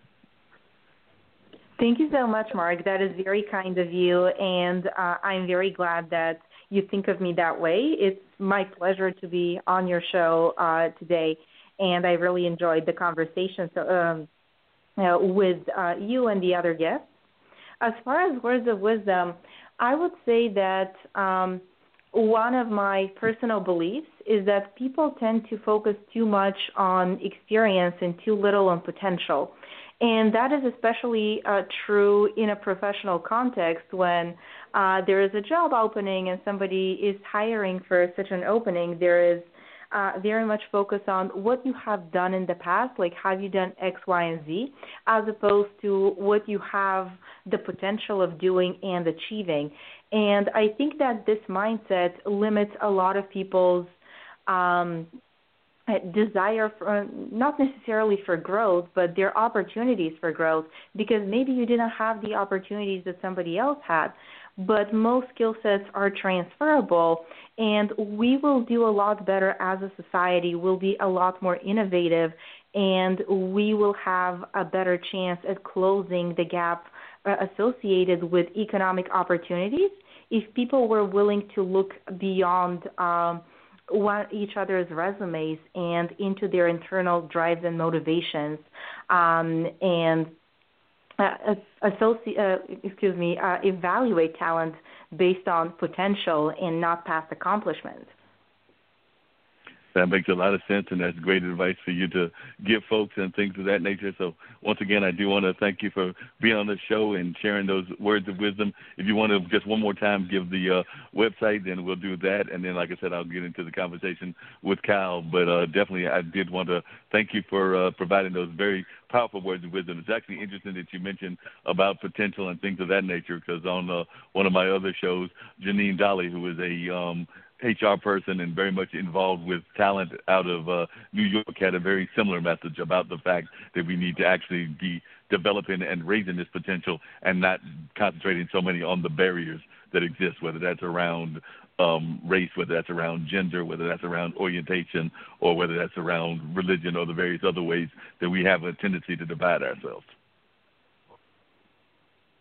Yeah, uh, it's very uh, encouraging to hear that other folks are thinking about the same things as well.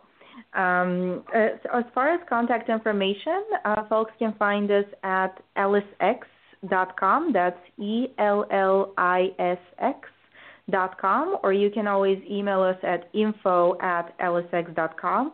We check the email regularly, and we will always reply. Um, and it was a great, uh, it was really great to be on your show, Mark. I really appreciate you having me. I had a great time.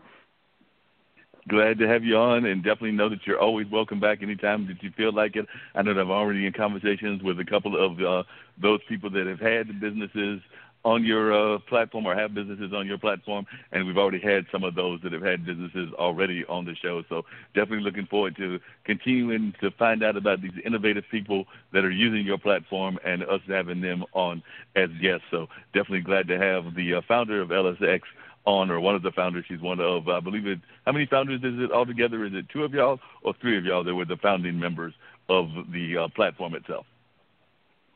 There's two of us. All right. So one of the two members, and I think that I'll be getting the second member as well because I do know that we had mentioned him coming on also. So I'm hoping that he'll join in the not too distant future. And there are a couple of your other business uh, owners and entrepreneurs that have expressed interest. So I'm definitely hoping that they will be joining. And like I said, I know we've already had a few on already. So this relationship will continue, and we'll just continue letting folks know about the great work that is being done in this particular entrepreneurship space. So I do want to thank you for uh, being on with me, and I look forward to uh, having more conversations with you in the not too distant future. Likewise, thank you. Oh, sorry I cut her off there and everything, but I did want to say bringing in uh, Kyle and everything along those lines. So, Kyle, you're actually running as a uh, independent, and uh, toward the end, we'll have uh, you and uh, Dean engage in conversation about that lovely frat that y'all belong to, since I do not belong to a frat, but we're going to keep it on the serious side right now. But why did you decide to run as a uh, independent and things of that nature? I know you shared that with me on one of our other programs, but you know this is a different platform, so I do want folks to know why you uh, opted the independent route and why you think that that is the route to go, and why you think that that might actually be the ticket or the avenue, because we don't often find many independents that win state offices. So, what's the mathematical numbers that are giving you hope that you'll be able to win in 2022? I do know that Jesse Ventura, I believe, won in Minnesota, and there might be some other cases that you can point to where independents have won state offices. I don't know if any have won in Florida, but I just wondered if you could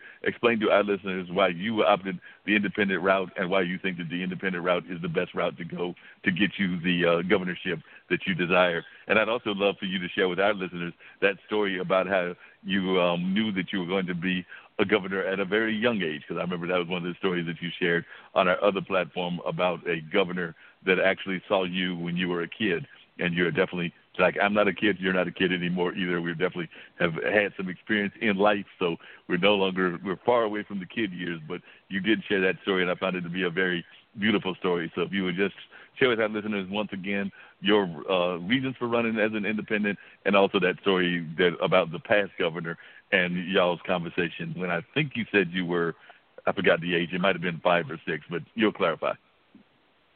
Yes, sir. Well, the, the being an independent, one, I've for many years that I've ever been a registered voter, I've never voted right down a party line. I've been both Democrat, I've been both Republican. Um, and while a Democrat, I never voted straight Democrat. As a Republican, I never voted straight Republican. Um, it doesn't mean that I voted evenly along the way, but I can't ever recall a time during the whole election cycle that I only went down and said D D D D D R R R R. So what that did in my early voting years at 18, it gave me the opportunity to, and it forced me to look at the candidate.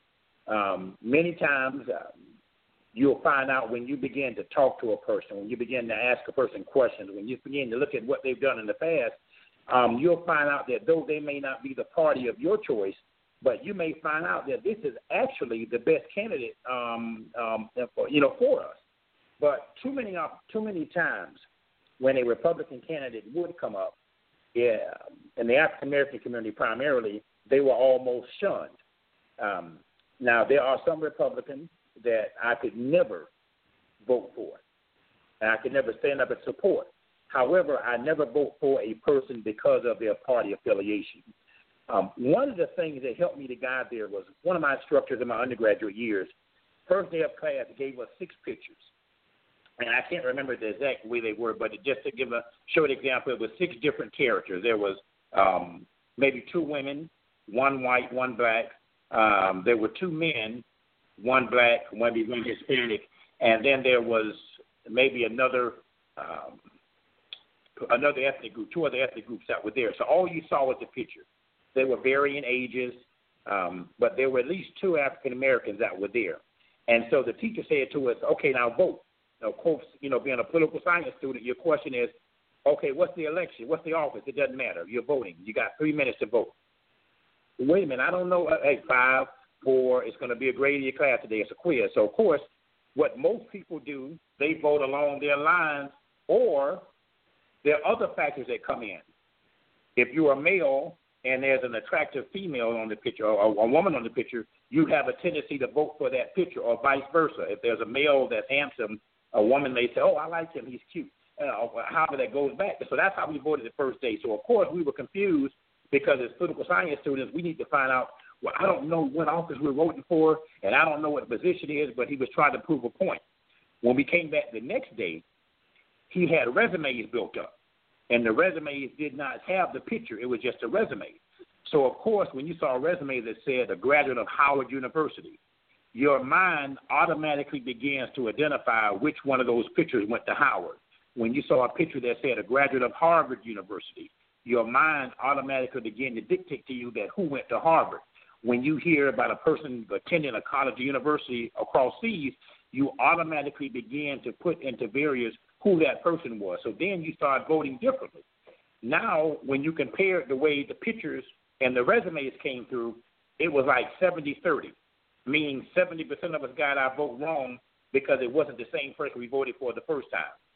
Then at the end, toward, toward the end of the semester, the um, professor put the resumes and the pictures together, and you saw that it was the white female that went to Howard.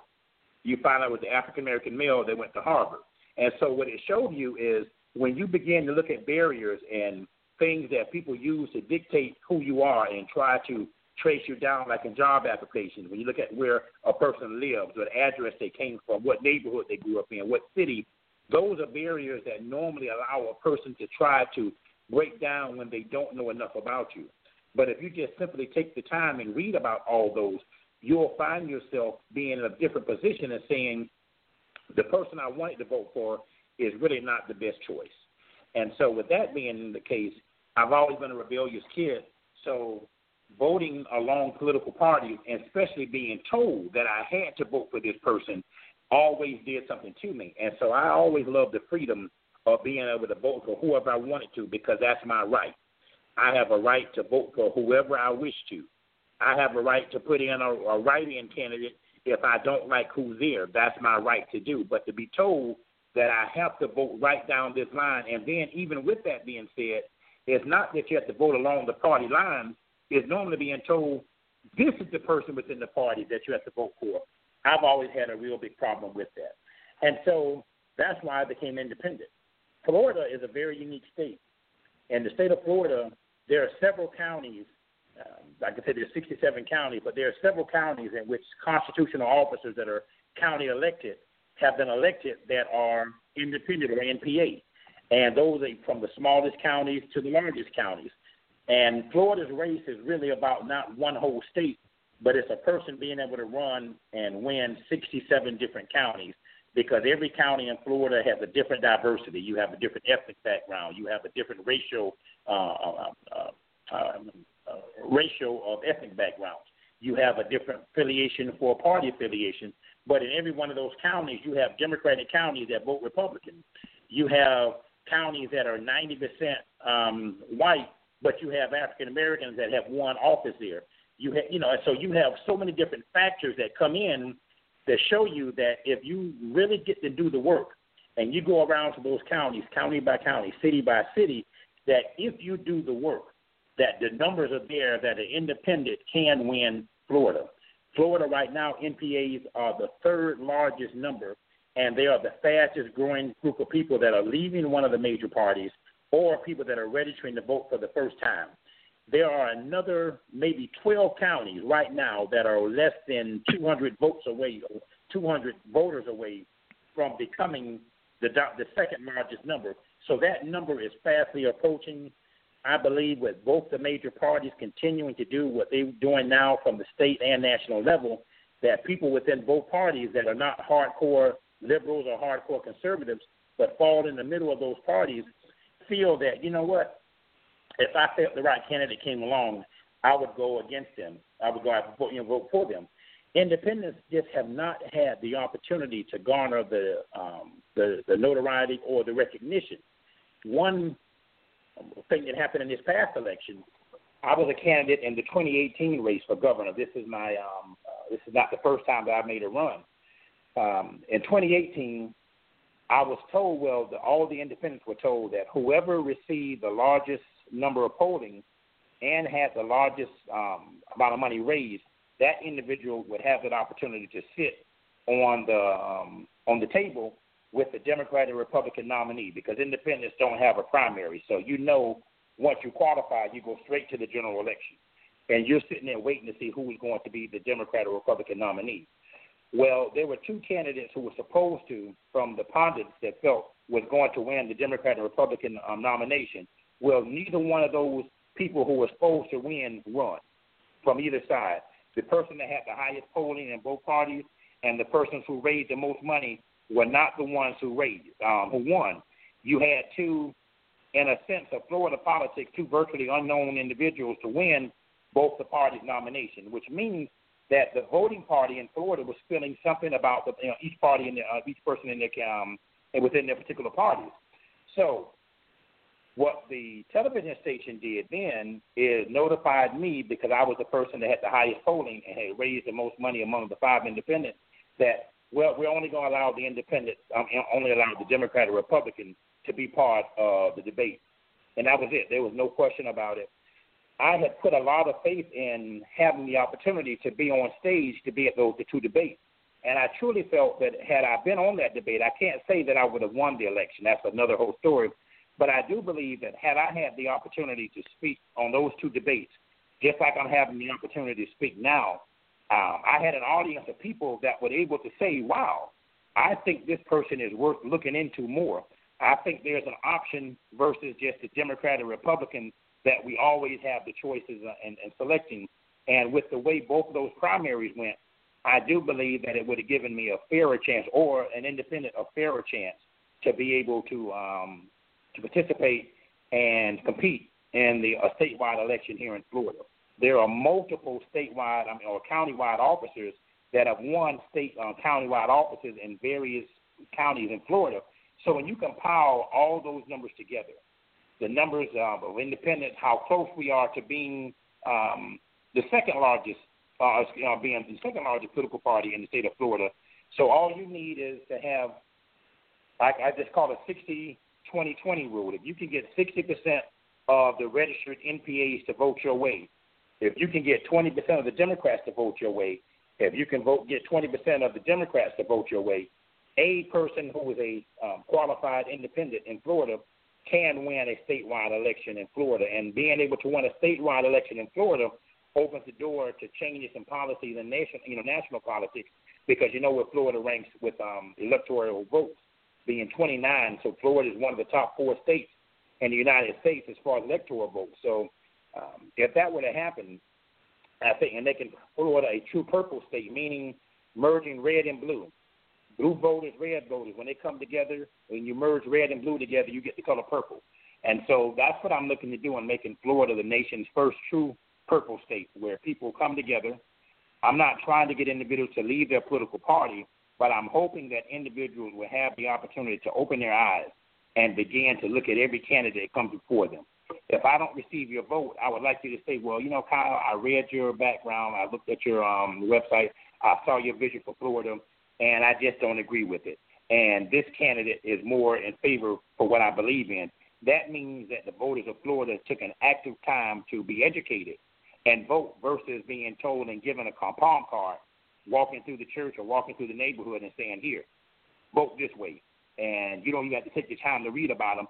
This is who you need to vote for. So you have other individuals within the parties that are making a decision who they want because they've already predicted who's going to be the next state senator, who's going to be the next member of the House of Representatives, who's going to be the next, you know, whatever office in, and it goes with the the chain of command that comes through the um, the game plan of both parties.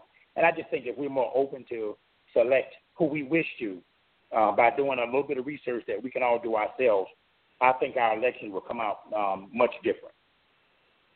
Because I was thinking that it uh, seems like more and more people are actually becoming more engaged in the possibility of voting independent. I know that um, Dean is definitely uh, says uh, that he's definitely independent. I had a conversation with a cousin of mine who I made the mistake of calling her Democrat, and she's like, "Oh, wait a minute, Mark, I'm actually independent." So she was saying similar to what you say that she studies the uh, candidates and uh, she may vote leaning one way, but she definitely uh, is proud to be an independent. So it seems that there are more and more of the nation's population that is becoming independent. Are you seeing that in just your own research, uh, not just there in Florida, but around the nation, that we are seeing more and more people that are voting independently?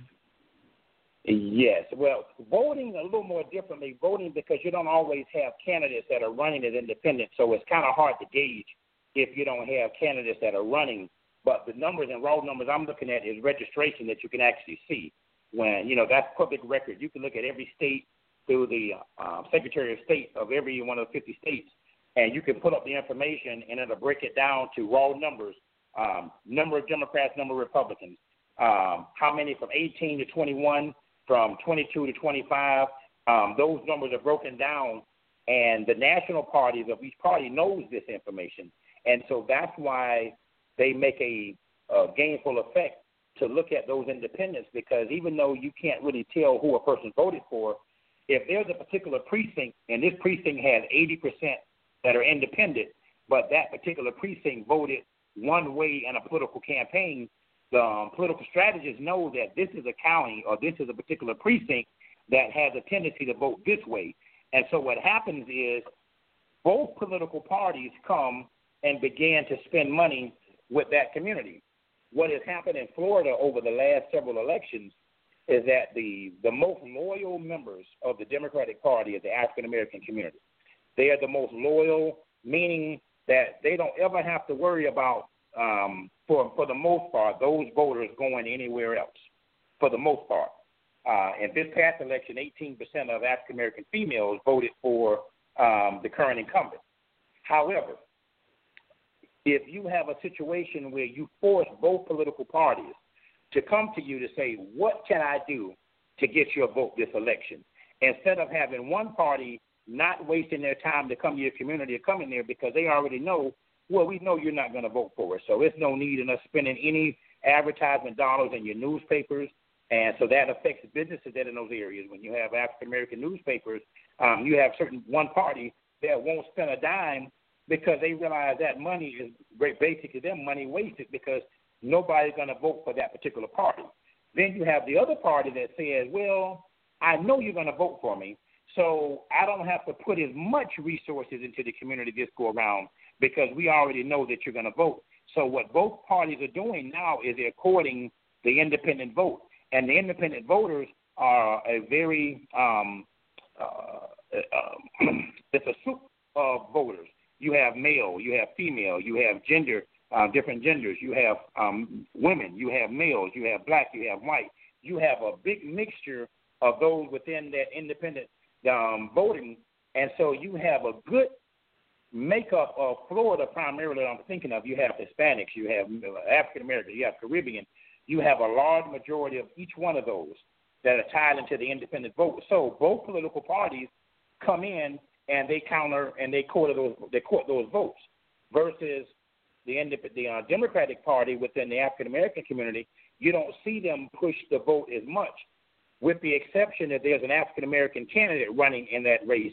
Then they'll go, they'll put the money in there because they want to see that person being elected. But you don't see them doing that. And the person that fails or is hurt by that is those communities because now you have one particular uh, party taking you for granted and you have one that says to you, I'm able to win the election without your vote, and I've done it before, so why even waste my time to come and vote for you? But when, as an independent, you, you kind of force both sides to come to you, especially when they see that you are a what they call in the super voter campaign, where you have voted at every election, city, county, independent, uh, or primaries. When they look at those numbers and they see this person votes in every election, um, you start getting that mail there because both both parties are courting you because both parties want you. And I think every voter, if there's 15 candidates running for an office, 15 people should be sending you letters asking you for your vote. That makes a lot of sense that you need to have that kind of uh, engagement with your community and things of that nature. We got about uh, 12 minutes to go before we get ready to wrap everything up. And of course, in closing, I want to get your thoughts, uh, like I've given the other two guests and everything. But um, would you share that story again? Because I love that story about um, when you were a um, student and uh, the governor that had come, and that's kind of when you had an idea that you wanted to run even as a kid. So for those that are listening, if you would share that story one more time, I know that this is a different platform, so folks may be interested in hearing that story about uh, you as a kid and how you got engaged with politics. Uh, eight years old, I was a student at Hartsfield Elementary in Tallahassee, Florida. Uh, my third grade teacher, Mrs. Hager, um, was would taught us current events. Every day we had to come in with a current event. Now you could take the risk of not doing the current event, and she didn't call your name, and you were okay. But you had to have a current event ready every morning, and she would get four or five students to stand up and read their current event. You know who, what, when, where, why. Well, Tallahassee being the capital of Florida, I took a vested interest in civic government because I was a Boy Scout, I was a Cub Scout, so those things went there. And we took a field trip to the Capitol when the Capitol, the new Capitol building was just being built. My class was one of the first classes to have the opportunity to visit the building. Well, at eight years old, as the tour guide was taking us through the Capitol and showing us the House and the Senate and the chambers and going through the different things and how the building was built, the, the then governor of Florida, his name was Reubin Askew, he was walking from one of the buildings and coming back to his office. And so she asked us sarcastically, knowing that none of the kids were going to ask the question. She says, which one of you know who that gentleman is right there? And I screamed out, Reubin Askew. And he stopped and he came over to the group and he said, Who said that? And of course, all my classmates pointed at me. And he came and shook my hand. He said, Well, young man, there are people my age that don't know who I am. How in the world do you know who I am? I said, Because you're the governor of Florida. And he said, Wow. I said, Because I want to be the governor of Florida. And he kind of teased and said, Well, I'm glad you're not old enough to vote yet because I may be in trouble. You know, I did get that kind of question. So we talked he took a picture with us, and then he went on about his business. About 20 years later, I was working on my master's, and I took his class at Florida Atlantic University in Boca Raton. Well, he was an instructor there teaching a class called Florida Politics and Government. I registered for his class, and I put the picture on his desk. The picture we took as a child, um, you know, as a when I was eight, uh, eight years old. and he looked at the picture and he goes, "This is an old picture." Uh, my hair was all black then, and now my hair is all gray. And he looked around the classroom, and by the middle break of that class, he came and put the picture on my desk. He goes, Kyle, is this you in this picture? I was like, how in the world did you get that? He said, well, Kyle, I looked around the classroom, and I saw that some of the students in this classroom were not old enough yet. They weren't even born yet. They couldn't have been on that picture because this picture was at the Capitol, and he was on his way out um, when he was elected um, he served two terms and served in the old um, the old Capitol, and so he was on his last few months there before the new governor Bob Graham came in, and so he knew that was in the new Capitol. He said, "So I know that picture, Kyle." Secondly, I knew they had to be 78, and I looked around this room. There were some people that were old then, so I know they'd be old now, and so I did a process of elimination. He said, "But I remember the conversation with a young man that said he wanted to one day be governor." And I just took my chance and I said, I think this is you. And so he was correct. Um, another maybe 12 years later or 10 years later, in 1911, I mean, excuse me, 2011, I'm thinking of something else in 1911. In 2011, I filed to run for governor the first time. He was there at a breakfast in which they give a breakfast to all the former governors and to bring in the, the new coming governor.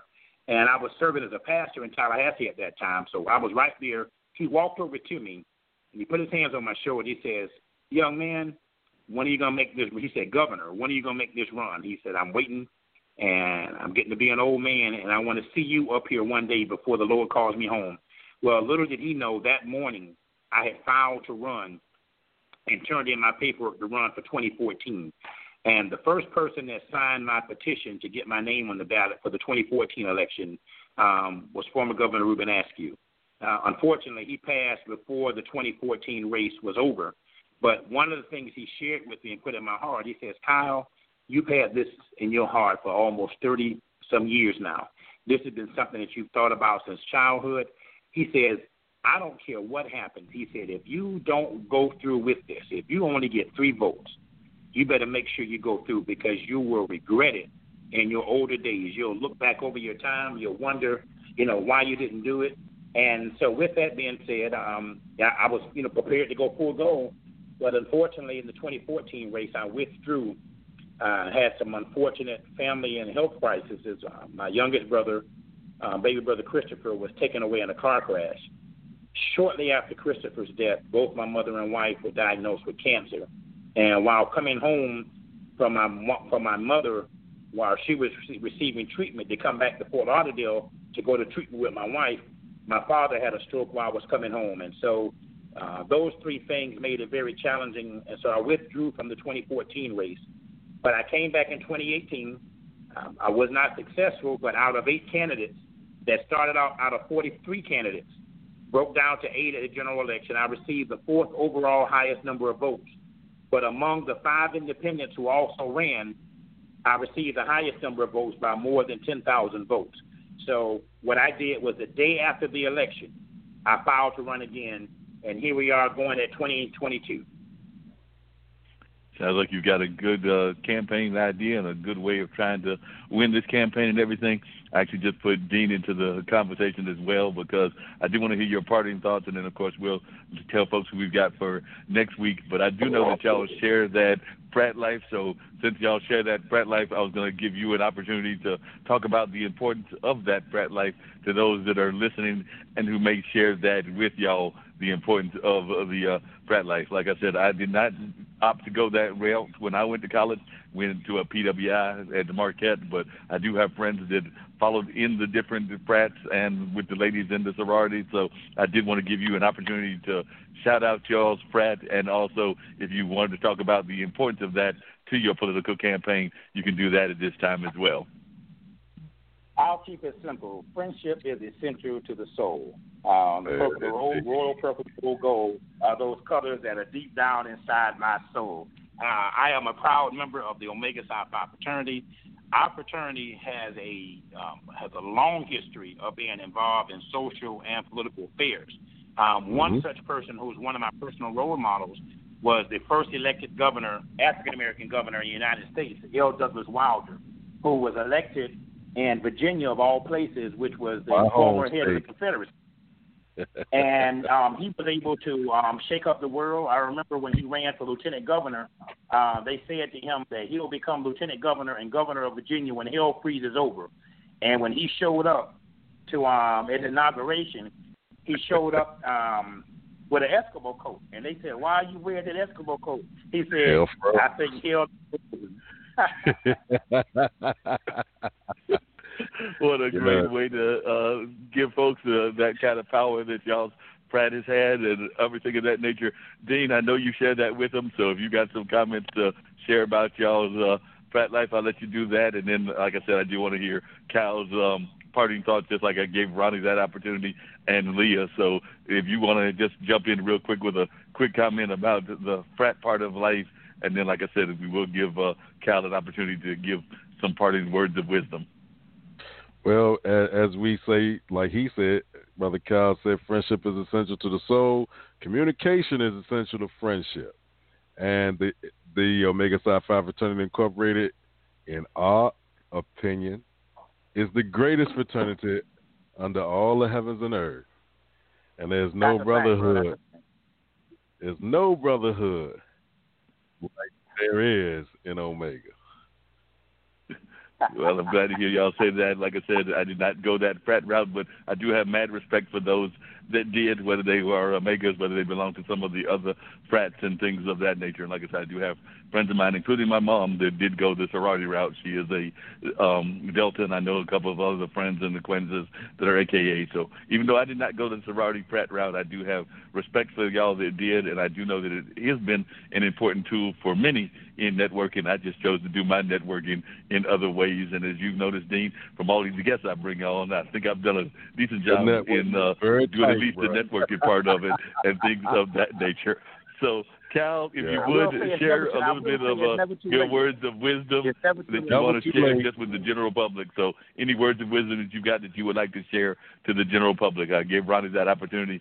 I gave Leia that opportunity. So, I'd like to extend that to you as well. So, any words of wisdom that you want to share with folks in general? My words of wisdom is that when it comes to the political election that's coming up here, um, the primaries are coming up, and this 2020 election, I am one that I very rarely will outwardly speak about a candidate. Um, but I tell people that you have to turn out and vote. If you are not happy with whoever was elected, if an individual took the time and they went out and they voted, I don't have an argument with a person that may have voted for a person that I would not have voted for because I respect them for whatever reason that they actually took the time to physically vote. But if right. you wait till after the election and you get upset and you're angry and you spend four years being upset and mad and angry, and then you even say that I might not vote again, I have absolutely nothing to say. So I have to say that regardless to how challenging the the, uh, the opposition is, regardless to how much you may not like both the candidates, you have to look at both candidates and then make a decision to say which one do I not like the most and vote for the other one because your vote does matter. Don't get caught up in trying to think that they're doing things. Um, the reason that people spend millions of dollars to keep you from not voting is because your vote that doesn't cost a thing does matter. So yep. you have to turn out and vote. I would much rather see a 90% turnout in a race and I was not elected than to even say that I won, but only 22% of the voters in the state turned out to vote. Because that means over 80% of the people were not impacted and have the opportunity. When you have a larger turnout, you force other people to look at you, whether they would normally vote for you or not. If your precinct, if your neighborhood has an 80 to 90% turnout every election, I'm here to tell you that your services will be different. The people that come into your neighborhoods will be different. The law enforcement services you get in your communities will be different. But neighborhoods that have low voter turnout normally have an association of those that have um, services that are not that great, and I call it the um, the 12P services that they'll have. And some of you know about the 12Ps and understand that means. We don't want that, bro.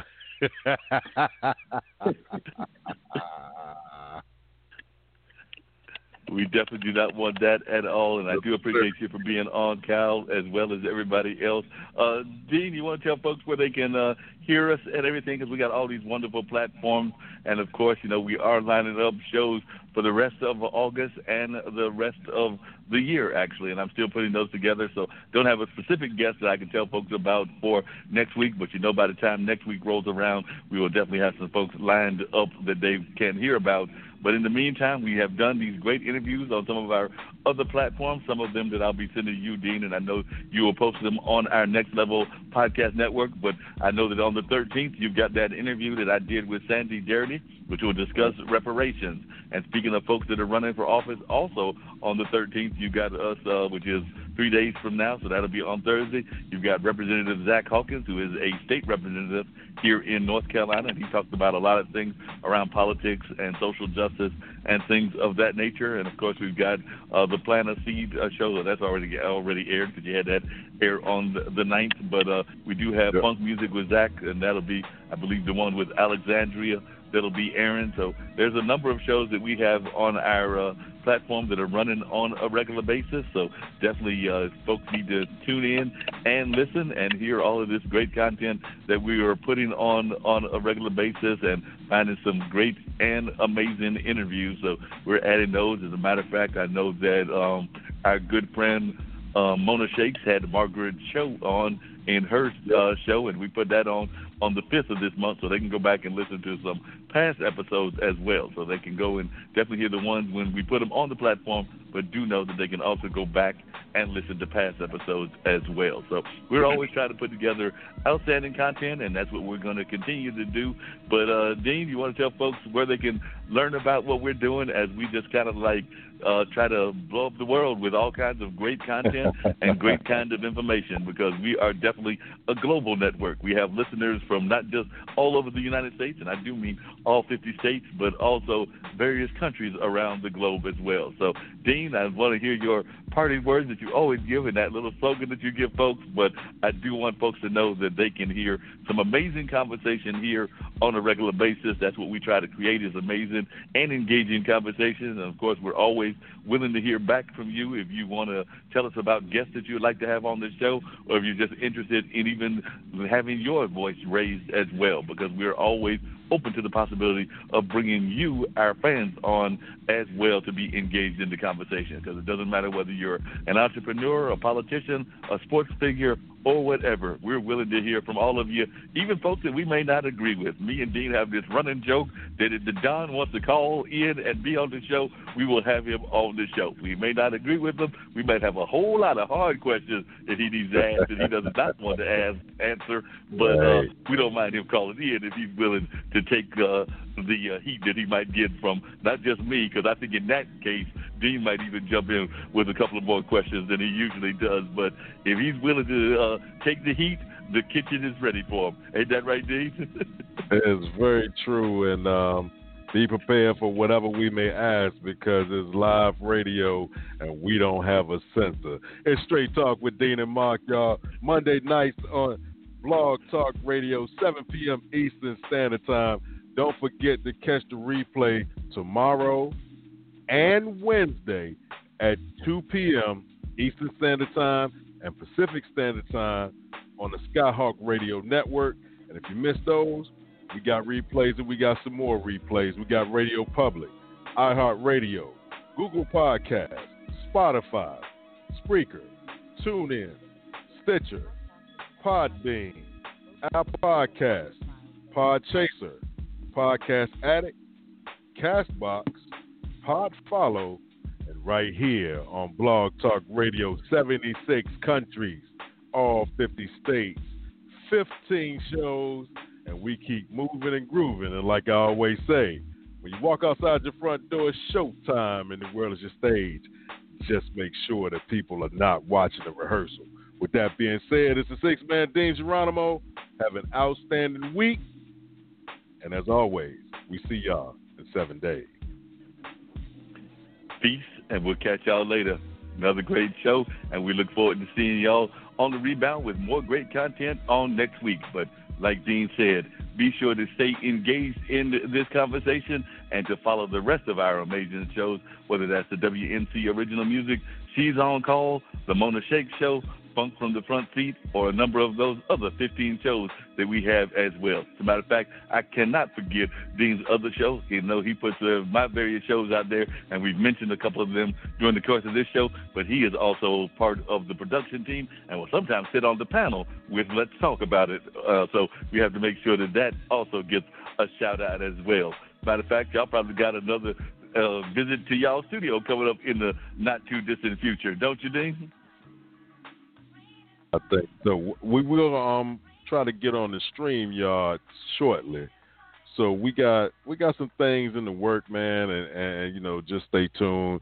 Let's talk about it is every other Thursday, and um, we we we keep going, man. We just it's all it doesn't stop it does not stop because we want to make sure that the people stay informed, and I think we're doing a great job of that. So we're just to keep these conversations moving right along. So want everybody to be engaged with us both here on Straight Talk with Dean and Mark and as part of our network, the Next Level Podcasting Network. So definitely on that note, we're gonna bounce on out of here, and we want to wish all of y'all a very productive week ahead. We know there's hard times out there, but we also know that we as a people, and when I say we as a people, I mean us as the human people, are survivors. So we can definitely get through this, and we will find a way to get through this whether it's the pandemic, whether it's the financial woes that many of us are going through, whether it's the uh, whole controversy around divisions, and those divisions are across all kinds of boundaries. But we will find a way to get through this, and we'll come through better on the other side. At least that's the attitude that I'm having, and I think that's the attitude that Dean and many others are having as well. so on that note, I'm going to say, like Dean often tells us, it's time to bounce, and we're out of here. you.